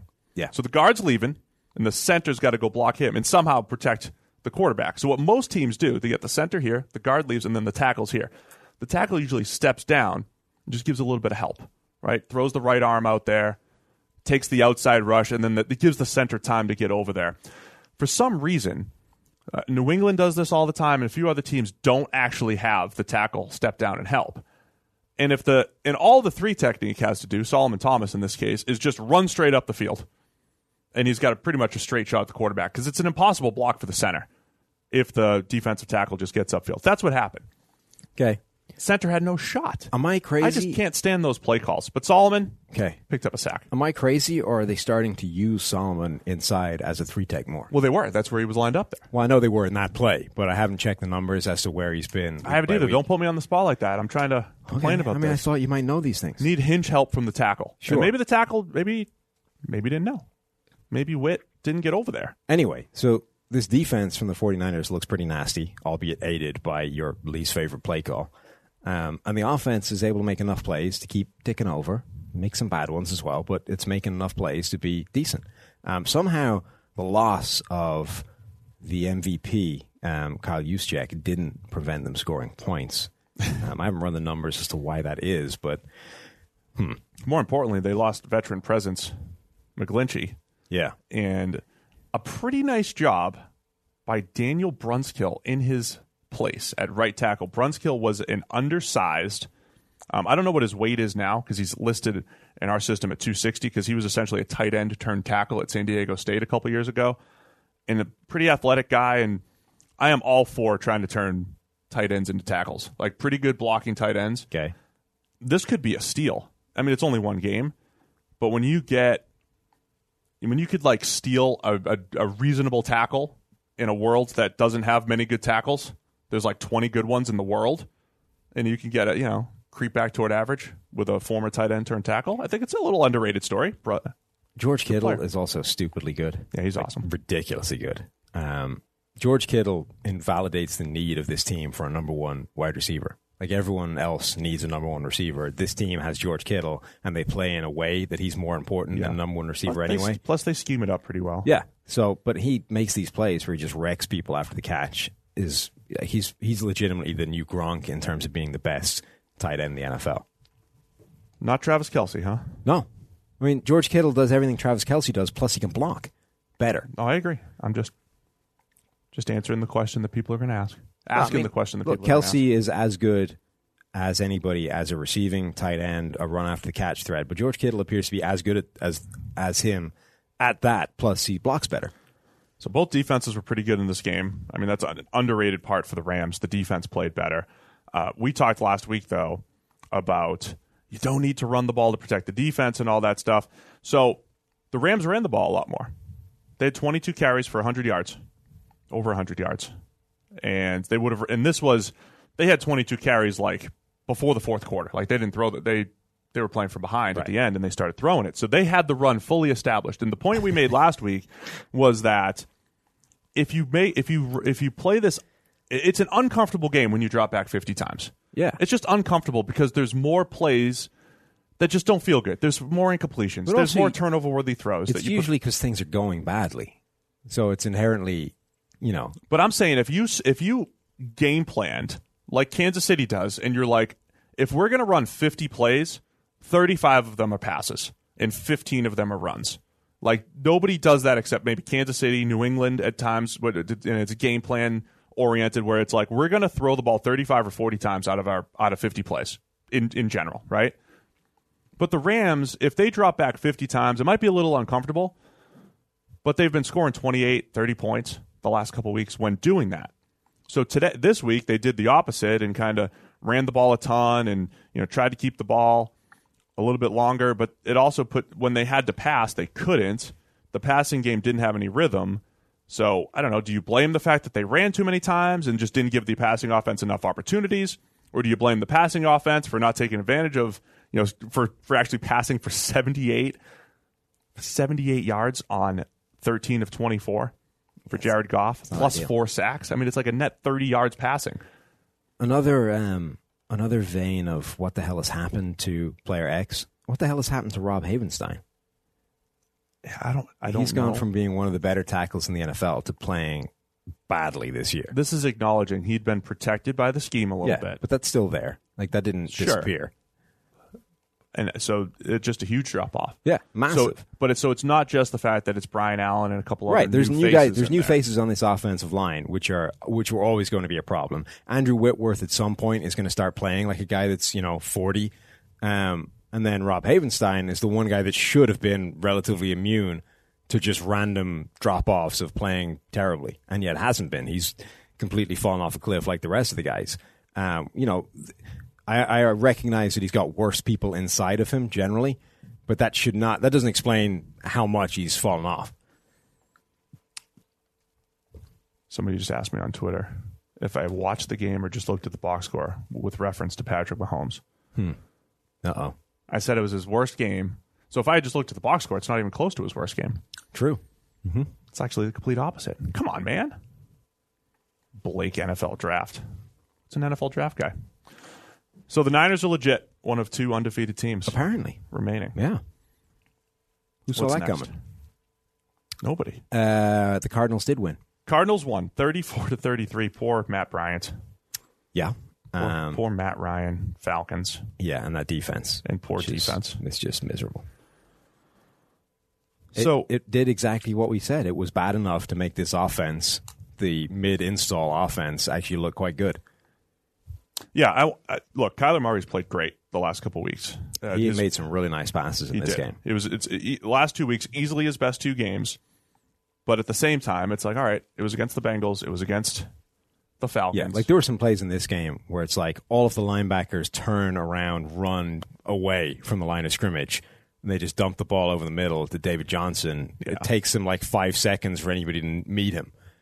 It's like, and then the guy that does meet him misses the tackle. Like, come on. Like, at some point, it's too easy. And that, like, some plays in this game were just too easy for Kyler Murray and the offense. Yeah, the Falcons have just gone from they were never a good defense under Dan Quinn. Like, no. Let's not kid ourselves. Even in the Super Bowl run, that offense led by Kyle Shanahan and MVP Matt Ryan, that was why they won all those games that year. The defense was kind of an issue. We saw that at the end of the Super Bowl that year. But they were creeping back toward better, toward average, right? And Deion Jones was balling in 2017, and the defense started to get better in 2017. And then they just fell off the cliff last year, and this year's been even worse. And I don't know if it's completely talent, but it's also that scheme, too. It's this simplistic scheme where you just need everybody to carry out their simple assignments and tackle and be in the right place and not give up yards after the catch and not bust coverages. And they're doing all that stuff, too, while also probably having less talent than we gave him credit for coming in. I can't remember who it was. I think it might have been Tony Romo yesterday talking about how generally this Seattle style of scheme has kind of been figured out in the NFL. Like, it was so dominant early on, in large part because it was kind of new. People weren't really doing that every single play. And that, you know, they went to the Super Bowl. They ran up against teams that you would have expected to actually do okay against them, but they just hadn't worked out exactly how to carve up this system yet. Now, it gets muddied by the fact that they then lose all of the Legion of Boom personnel. And it's like, well, are they worse now because they don't have the personnel they used to, or are they worse because the scheme has been worked out? But then you start to look where the scheme has gone throughout the rest of the NFL, and there's nobody's ever gotten back to where the Seattle Seahawks were. And if anything, I'm not sure anybody's gotten better running this type of system. So I think there's probably some weight to this idea that this system is either in need of an overhaul in terms of the next level of evolution. There needs to be a 2.0 version because teams have figured out how to go after the 1.0 version. Or it just needs to change because it's too easily exposed right now. I think the Falcons are like the perfect example of that. They're running like version 1.0 without any of the latest updates and installs. They've got like a cue in the bottom left-hand corner of the screen saying, you have 79 outstanding updates. Please update. And they're just going, nope, we're going to keep going. The playbook is what the playbook is. We're going to keep rolling as is. And teams are just ripping it to pieces right now. Yeah, it's just not great. And, Trufant banged up and all that. It's just not great defensively for the Falcons. So good game for Kyler Murray. Back-to-back good games for Kyler Murray. He's driving the ball down the field a lot more effectively than he did earlier in the year. So that's good to see. Still want to see it against better defenses, but I think trending in the right direction. Matt Ryan had a solid game. A lot of people are going full poor Matt Ryan. 30 for 36 for 356 and 4 touchdowns. Maybe not as good as those ridiculous stats would show, but he was good. Yeah, I mean, this was one of those games where any kind of viable defense you should win. It was also one of those weird games. Like a couple weeks ago, Deshaun Watson missed like 5 passes, but the ones he missed, like he probably should have hit. Yeah, that was Matt Ryan only missed a handful of throws, but there was like a deep out, and the announcers were going nuts. Like, that's the throw. It's like fourth down. You got to hit that throw. So even though the Falcons should have scored 34, there are still, like, when you're losing games, those like handful of misses here and there seem like they're worth more. I don't want to put any of this blame on the Falcons' offense, though. I mean, they were good. They scored. Yeah. They did their job. It wasn't a perfect game, but almost no game is, right? Yeah. So those become big problems because the defense is keeping pace with what you're doing. Every time you score, they're allowing them to score as well. So suddenly those plays that you're missing look like they're massive key plays because they're on you. If they were 15 points up because the defense is actually doing its job, nobody would care. Matt Ryan's allowed to miss a few throws here and there. I mean, which is what happens with every other play, right? It's that the defense actually holding up their end of the bargain. Other quarterbacks miss those plays as well, but it doesn't matter because the defense is fine. Is it unfair to not apply the same analysis to the Falcons' defense that I applied to Matt Ryan? And the reason why I'm just going to ride him to another fantasy football championship here, Sam. We said coming into the year, Matt Ryan's going to play 12 straight games indoors. And he's got Calvin Ridley and Julio and Hooper. He's got all these playmakers to throw to, so he's going to put up huge numbers. I expected huge numbers from Matt Ryan. Is it fair to apply that same analysis to the defense and say these poor guys have to play 12 straight indoor games, perfect passing conditions, passer rating 6 points higher indoors versus outdoors historically? I mean, it is a factor. That's got to be a little bit of a factor here, right, for the Falcons? Sure. I mean, it's definitely part of it. But. I mean, this team was essentially set up to play Big 12 games this year. Yes. Based off their schedule. Right. Because they have a road game like this that's still indoors. Yeah. They have road games indoors. Yes. Texans and all that stuff. That always helps. When Matt Ryan doesn't have to travel to Pennsylvania, all should be beneficial to the world. All right, a few more games to get through. But let's also remind people about our awesome shirts. Yes. From Proper Cloth. Mm-hmm. Propercloth.com. You guys can get $20 off your first shirt purchase using the promo code PFF20. The people around the office call me a freak sometimes, Sam. It's not very nice. Really? But even freaks can get shirts over Proper Cloth because I just put in my measurements and it all fits me perfectly. Yeah, once you figure out what your measurements are, that was the biggest challenge. Is you whiffed the first time. I put my weight in a little bit too high the first time because I ate a lot this summer. Well, your own wife told you were no longer slim fit. That was a mistake, which too. Felt harsh. Because you could pick, are you athletic fit, slim fit, or like... She was like, honey, it's time. You're no longer slim fit. She helped me with the... The problem is when you say you're no longer slim fit, but you're 6'10", the thing shows up looking like a sail for a boat. It was too big. Yeah. You could have gone swimming in it. I fixed my measurements. Right. And they sent the shirt back. And the thing is, right? It's nice. It's one thing. I think most shirts have like a couple of basic measurements, right? It's collar, it's sleeve length... That's it, right? Like chest. Oh, yeah, maybe chest, right? There's like three or four basic measurements for a shirt because most people are normal, right? Right. Like most. Me. You, apparently not. So Proper Cloth has these weird measurements that I didn't even know were a thing. Like I was joking before that apparently you appear to need roomier armpits than regular humans. I do. And I was just joking, thinking that was, an unfortunate situation you were stuck with for the rest of your life. But apparently Proper Cloth allows you to loosen up the pits. And I need that, yeah, as you said. Right. So you dial in your measurements, you figure out, it turns out I need roomier pits. You put that into your Proper Cloth thing, you save it, and bam, now you can get free-fitting shirts that no longer hug your armpits. Yeah, it's pretty important. And men don't always like shopping. It's easy to do. You just put all your measurements in, and once you've got your measurements all set and they send you a shirt and you're like, hey, that fits perfectly, they're all saved, and then you can buy as many shirts as you want. It's great. Propercloth.com. PFF20 is the promo code, $20 off your first shirt. You were strangely obsessed by the color lavender for reasons I've got a pretty decent mix of shirts. I've got lavender was the one you were missing? Yeah. I did feel like this lavender twill was a key part of the wardrobe. Huh.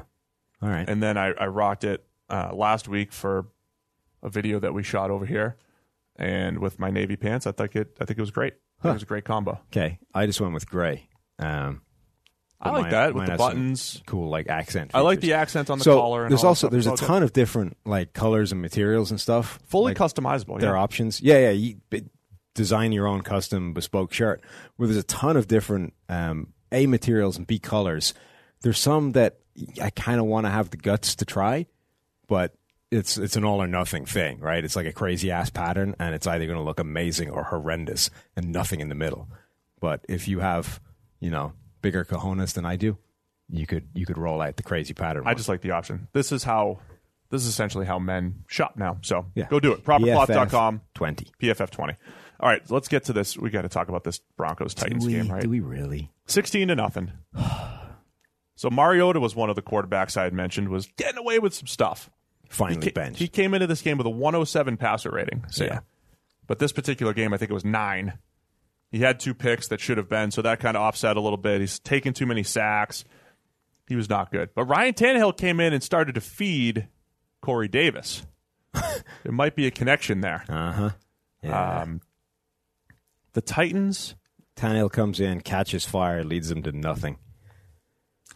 Are the Titans really close to what the Bears are as far as like, hey, God. The roster looks pretty good. The defense isn't as good as the Bears, but I mean, the defense can do some. They can do some damage. Yeah. In Tennessee, and they're just being held back by inconsistent quarterback play. I mean, they're definitely being held back by the quarterback. And I've been saying this kind of for a while that at some point you probably do need to sit down Mariota, if just because at some point you need to make the point that this is not okay. The way you're playing right now is below a level we need you to play at. And if you're not going to do it, we're going to give someone else a shot at doing it. And okay, it's Ryan Tannehill, so he's probably not capable of doing it either. But I'm getting sick of watching you try, so we're going to make a switch. That's basically what happened in this game, is they reached a point where they're like, you know what, I'm fed up. Like, get off. Stop. I'm done. I have reached the end of my tether, and I am no longer prepared to watch Marcus Mariota fail on another drive, so we're going to throw Tannehill out there to do it instead. You know what's tough when you, because everybody wants to blame the Titans' offensive line as well, right? And which was part of the problem. They're a little part of the problem, but the thing about the offensive line is all of their pressures are turning into sacks. Plus, we get Derrick Henry down for giving up 2 sacks, but like Taylor Lewan gave up 1 pressure on 48 opportunities, and Roger Saffold gave up 2 pressures on 48 opportunities. Lewan's was a sack. 1 of 2 for Saffold were sacks. Nate Davis was getting smoked. The rookie guard out of Charlotte was just getting smoked the whole game. He was pretty much the big weakness on the offensive line as far as pass protection goes. Other than that, it wasn't like a disaster. The problem is Mariota and Tannehill are almost identical players when it comes to their skill set. I'll say I think Tannehill's got a little bit more of that outside the pocket creativity, and Mariota's probably a little bit better inside the pocket, but both guys take too many sacks, hold the ball a little bit too long. I'm okay with the switch, just, you know, maybe find a spark. I mean, Tannehill's had stretches of good play in his career, but again, much like Marcus Mariota has. Yeah, so they've just reached the point where it's like, okay, sometimes you have to make the switch because the quarterback plays his way into it. Right. And even though, again, there may be no purpose to it, we may be just bouncing between these two guys as the same human being at quarterback, and neither of them are going to fix it. But at some point, you need to just make the point that the way you're playing right now is not acceptable. Man. Yeah. Just not good. So we talked about this game. I think this is the game I talked to I explained why Tennessee would bounce back and win, and then said, well, it's definitely going to be Denver, right? How'd that work out? I took Denver. Oh, you did? Remember? You reversed yourself. I did it right. You're going to have to explain to Denver fans that, because you call them a 6-win team. Now they're winning games. Yeah, they've got 2. Yeah. Yeah, they're going to win 6. Oh, wow. They're going to hate it. A 6-win team wins between 5 and 7. Yes, exactly, between 5 and 7, in fact. Yeah, but they win like either 5, 6, or 7. Yeah, it's like a 6-win team. You know, a couple things go the other way. So they'll be between 5 and 7 this year. Okay. Mm-hmm. This is what, you know, they won a nice game on the road against the Chargers. Maybe it's not that nice of a win after what we saw last night. But yeah, they're going to win some home games. It's tough to play in Denver. Like, Denver's never going to have the number 1 overall pick. They're never going to go 2-14. No matter what they trot out there, it's tough to go and play in Denver. That's a disadvantage, being the Broncos. You're not going to get the number 1 pick. It's a disadvantage. That's my theory on Denver. Okay. Even the worst Denver, like the Trevor Siemian-led Denver teams were 6-win teams, right? They snuck a few wins in there because going into Denver is an advantage. It's difficult. And that's what that was. Okay. They pitched a shutout, and they got this defense. Chris Harris, you know, the defense played well, but again, Tennessee. The offense, you know, when you get 16 points total, you probably didn't play that well on offense. Flacco managed the heck out of the game. He had 1 completion beyond 20 yards, 1 completion beyond, well, 2 total beyond 10 yards, but managed the heck out of the game. It was just check down city again for Joe. That's what he's there for. It is. Can we get onto this Jets-Dallas game? Yeah, there's a lot. I kind of want to give you credit because I think you called this being a much closer game than people expected. Did say that, yeah. Don't write off the Jets. What was interesting is that Tony Romo told me I wrote them off. I don't Tony know. Romo said that as well at the start of the game. Yeah. So for a guy that gets a people want to wax lyrical about how Tony Romo's amazing at explaining what's going on, right? Yeah. But then spent like 3+ hours in this game completely unable to articulate why Greg Williams' defense is tricky for quarterbacks. Said it in like the first couple of minutes. He's like, I think this game's going to be tough for Dallas. He's like, the Jets, like half of his argument was that the Jets are a different team with Sam Darnold, which is fair enough. The other half of the argument is that Greg Williams' defense is tricky for quarterbacks to go against, right? But he then spent the next 3 hours completely unable to tell you why, just kept repeating that it's a tricky defense for quarterbacks. But watching it, I came to my own conclusion as to why that was. And so Greg Williams takes a ton of crap for lining up a safety 7.5 miles away from the line of scrimmage every single play, right? Not all the time, but yeah. Most of the time. There's always, there's 10 guys somewhere near the line of scrimmage, and then there's one guy lined up in Nebraska. And everyone's like, why? What are they doing? This is ridiculous. It's 3rd and 3. Why is there a safety 25 yards off the line of scrimmage?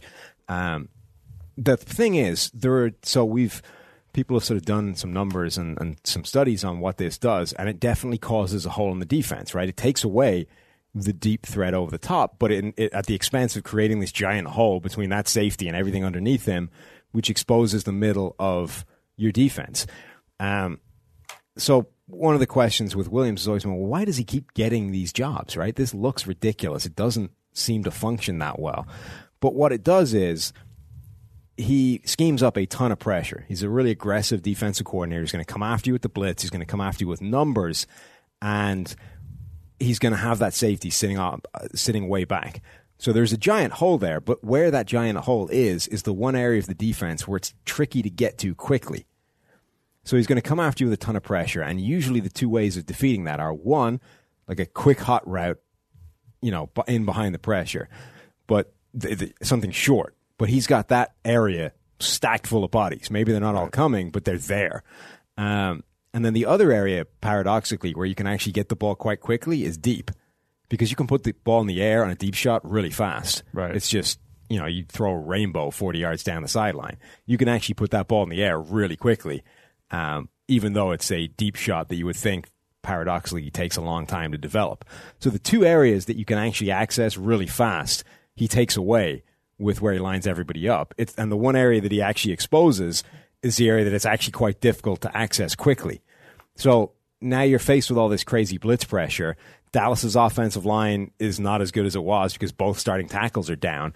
So they've got a ton of pressure coming at them, and they don't have an easy way of exploiting it because the one thing that defense actually does is typically cover up the things that you normally attack when that happens. So that's my theory. No, it's a good description, and I think, he also plays that he'll play some inverted cover 2 on 3rd down, and he's one of those guys on 3rd and long, he'll play the sticks and do some things that are a little unorthodox, but it's like, man, there's really not a whole lot of options here. And I also think a lot of those things are so weird specifically to make the quarterback hesitate what he's reading. Yeah. So you can't just, a lot of guys, all right, this is an unideal situation, but at least I know what's happening. Right. I just need to buy enough time to be able to get the ball where it needs to go. Against this defensive front, you've got to check that he's not doing something insane, like an inverted cover 3. Right. And actually everyone's swapping positions. Right. Yeah, so that's why I looked at Dak. I tweeted out, he's having a gritty game. Gritty. I purposely used gritty. It did feel like a game where Dak loses Amari Cooper. He's got Tavon Austin, our old friend Cedric Wilson. He had Tavon Austin running outside wide receiver routes. Yeah, which is what Michael Gallup for some reason dropping everything in his way. But Dak also the same thing we said about Baker. These are inaccurate drops, right? He's throwing the ball higher than it should be, but they should be caught type of thing. So Dak just kind of battled his way through. He's got Jason Witten, who is moving like me right now. Trying to adjust to off-target passes and stuff. It's just bad. So, I don't know. It just didn't feel like a comfortable game for Dak, and it's almost the same description I think we used on this, for the Eagles offense and all that stuff. He made just a whole bunch of throws, but it was disjointed in the flow of the game, which is why they had to attempt a whole bunch of field goals and didn't score a touchdown until the very end. Yeah, that offense didn't look good. It would have been made to look a lot better if Michael Gallup had caught the three passes that hit him in the hands. That was a big part of it. And then, so the Sam Darnold definitely did make a difference to this offense, but it was more sort of you went from completely horrendous, unviable to, all right, now there's something to work with. No, he was good. It's not like he was amazing. No, he was good. He had delivered that one bomb, the 92-yard pass that kind of pretty firmly changed the complexion of how that game was going to go. Yeah. Because suddenly now Dallas are in a hole, not just, oh, look, this is a game. That was also one of those fun throws. It's like the quality of the throw, depending on where you get it, leads to 40 yards or it leads to 50 yards. Or in this case, it led to 90-plus because he just happened to throw it from the end zone. And, receiver does the rest of the work there. But that was an excellent throw. He did a really nice job finding those deep crossers. There was a lot of open crossing routes behind Cowboys linebackers, and Darnold did a nice job finding those. And I thought it was just nice from the Jets standpoint. It was a nice combination of quick game, whole bunch of quick game, get the ball out of Darnold's hands, and then when they did work play action, he did a nice job finding those crossing routes. I also liked in the fourth quarter, they didn't get too conservative. He hit a few back shoulder throws and deep outs that kind of kept the chains moving and kept the pressure on Dallas. There was a point where they could have gotten too conservative, and they didn't. I thought they did a nice job with that. There was a point in this game where I thought genuinely that the Cowboys were going to execute a game-winning drive purely through pass interference. Oh, that was... It was like flags on both sides of the on both teams, right? I honestly thought for a moment they were going to get the entire way to the end zone based off pass interference. Two of maybe the two best players on the field in this game were both Jet safeties. Jamal Adams and Marcus May both made a ton of plays. Yeah, May almost. So that was Dak played a pretty clean game, but he almost threw what essentially would have been a game-ending interception. May made a diving pass breakup that probably should have been a pick. Yeah, they both played really well. Two obviously very different roles given how Greg Williams deploys the safeties, but they both made a lot of plays that impacted this game. Yeah, so I think this is similar to what the Jets looked like. I mean, a team that I think coming into the year, they were going to be at the bottom end of NFL teams, but if Sam Darnold took a step forward, as we expected, we did like him coming out, then they were going to be a feisty, difficult team to play every week. But I think overall this game says more about Dallas than it does about the Jets. So Dallas really don't look to be as good as they were the first couple of weeks. Did we completely overrate them? And we tried to separate results from process. I enjoyed their process. We thought that Kellen Moore was coming out, pushing all the right buttons and putting everybody in the right position to succeed. And he's getting the most out of Dak, and Dak's on his way to his best season. He's regressed back a little bit.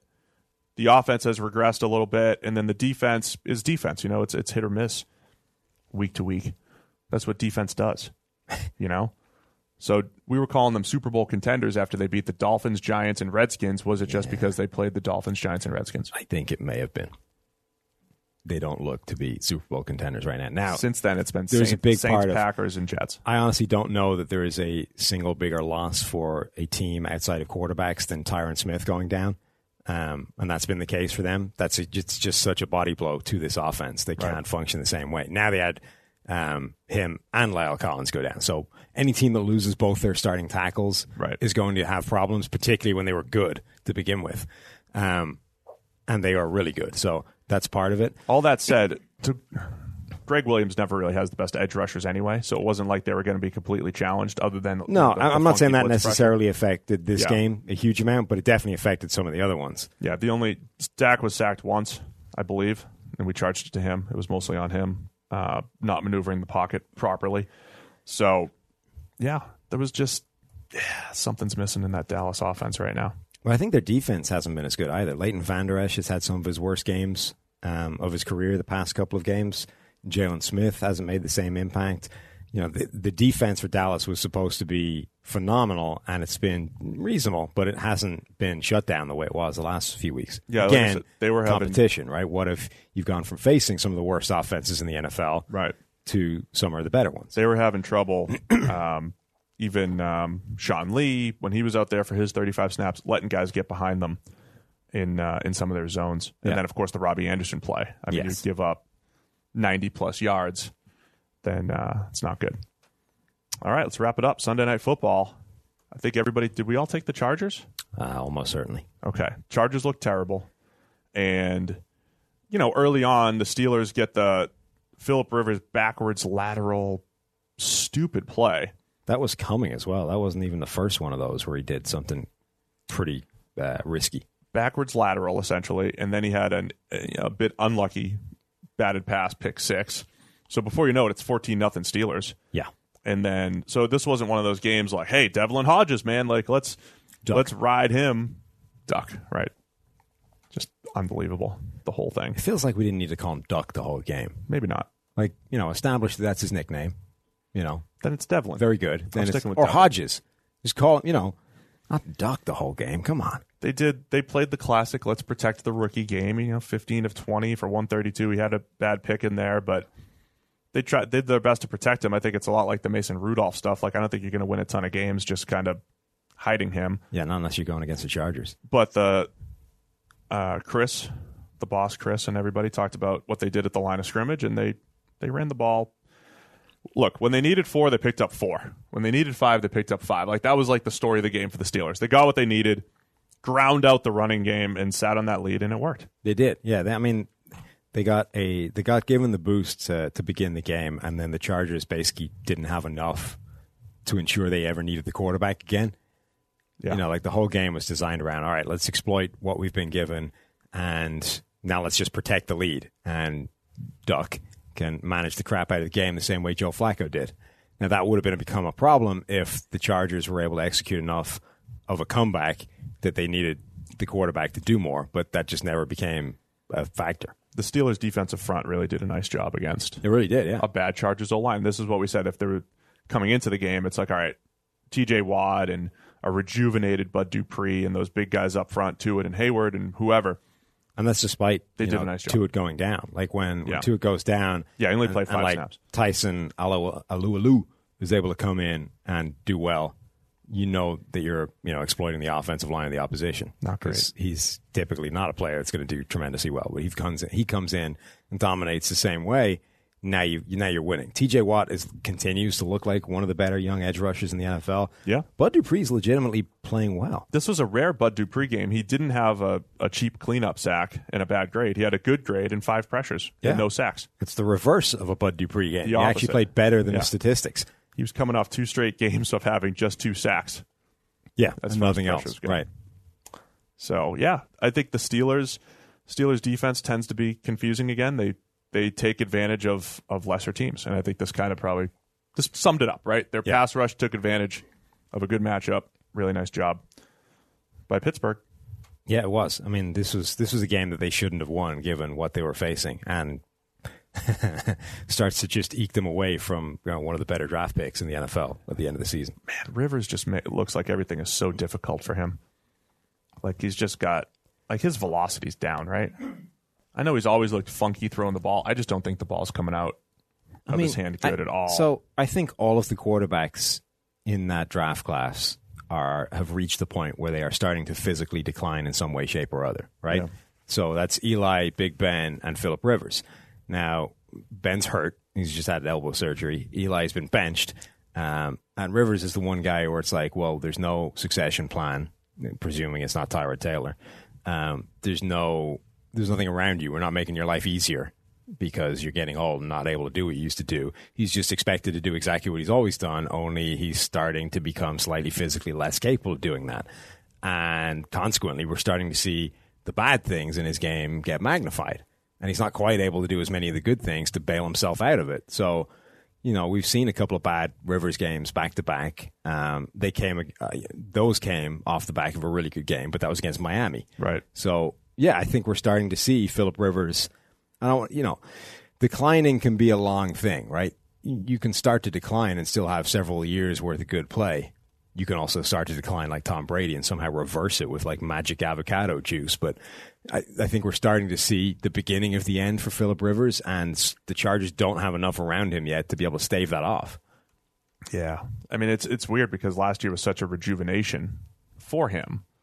And yeah, it's just been inconsistent to this point. But at some point, consistently fielding a bottom 5 offensive line always is just, it's too much. Nice having Hunter Henry back, though. Yeah. 8 catches, 100 yards, 2 touchdowns. Mike Williams caught some big passes. It is one of those offenses on paper. If you have Hunter Henry in the middle of the field, you got Mike Williams, you got Keenan Allen, you got Eckler coming out of the backfield, like, you should be able to move the ball. There's still weaponry there. Yeah. But that offensive line is an issue. Can we use the same analysis on Phillip Rivers that we used on Kirk Cousins? Like, he should, which is, you know, we've had a couple rough ones in there. Like, we should expect better play. Like, he'll bounce back from this. Yeah, I mean, he's better than this. Outside of the Miami game, he's been well below average this year. He should be better. He's not a below-average quarterback. He should be better than the past couple of weeks. I just don't want to fall into this trap of just be like, when Kirk Cousins struggles, nobody's like, oh, it's because of age. Right. Because quarterbacks just have some struggles. And if a guy happens to be old, we all want to be the guy, Sam, that's like, well, this is the point where this guy's done. I want to make sure that you know that I know, that I'm calling it. When it's like, sometimes quarterbacks just struggle, young and old. Okay. And Phillip Rivers will bounce back. All right. Chargers will be back. Seems fair. All right, guys. That'll do it. Another Marathon Monday for us. Reviewing Week 6. We'll be back here on Wednesday on YouTube, talking about some of the, you know, your little mailbag stuff and the Stevenson Award. And then, of course, Thursday, if you guys are listening on the podcast, we'll be previewing. Yeah. Send us questions. Podcasts@pff.com. Yeah. Get to propercloth.com. PFF 20, $20 off your first shirt. You can look as good as Sam in that custom-made shirt. All right, guys. Talk to you later. Quick break to tell you guys about NFL Game Pass, the only way that you can replay every game all season long. You can relive all the gutsy calls, crazy catches, wild comebacks, and breakout stars from every game every week. It's all the action, all the football you can handle, all in one place. So every game that we're talking about right now, you guys can rewatch it after the fact. I'm going to be going back, and you guys can too. Go check out Lamar Jackson in Week 1. Go check out Dak Prescott and what that Cowboys offense actually did. Go check out Kyler Murray and his NFL debut. That's my favorite thing about NFL Game Pass. You can go back and watch at any time. And if you haven't watched a condensed game yet, you have to try it out. It's every play from the game back to back to back, so you can replay an entire NFL game in the fraction of the time it normally takes. It's how I'm able to follow all the MVP candidates, all the breakout stars, and, of course, your waiver wire pickups all season long. To see all the action this season and stay on top of all the big storylines, you need NFL Game Pass. Best of all, you can kick off the 2019 NFL season with a 7-day free trial of NFL Game Pass. Just sign up now at NFL.com/Pro Football Focus NFL.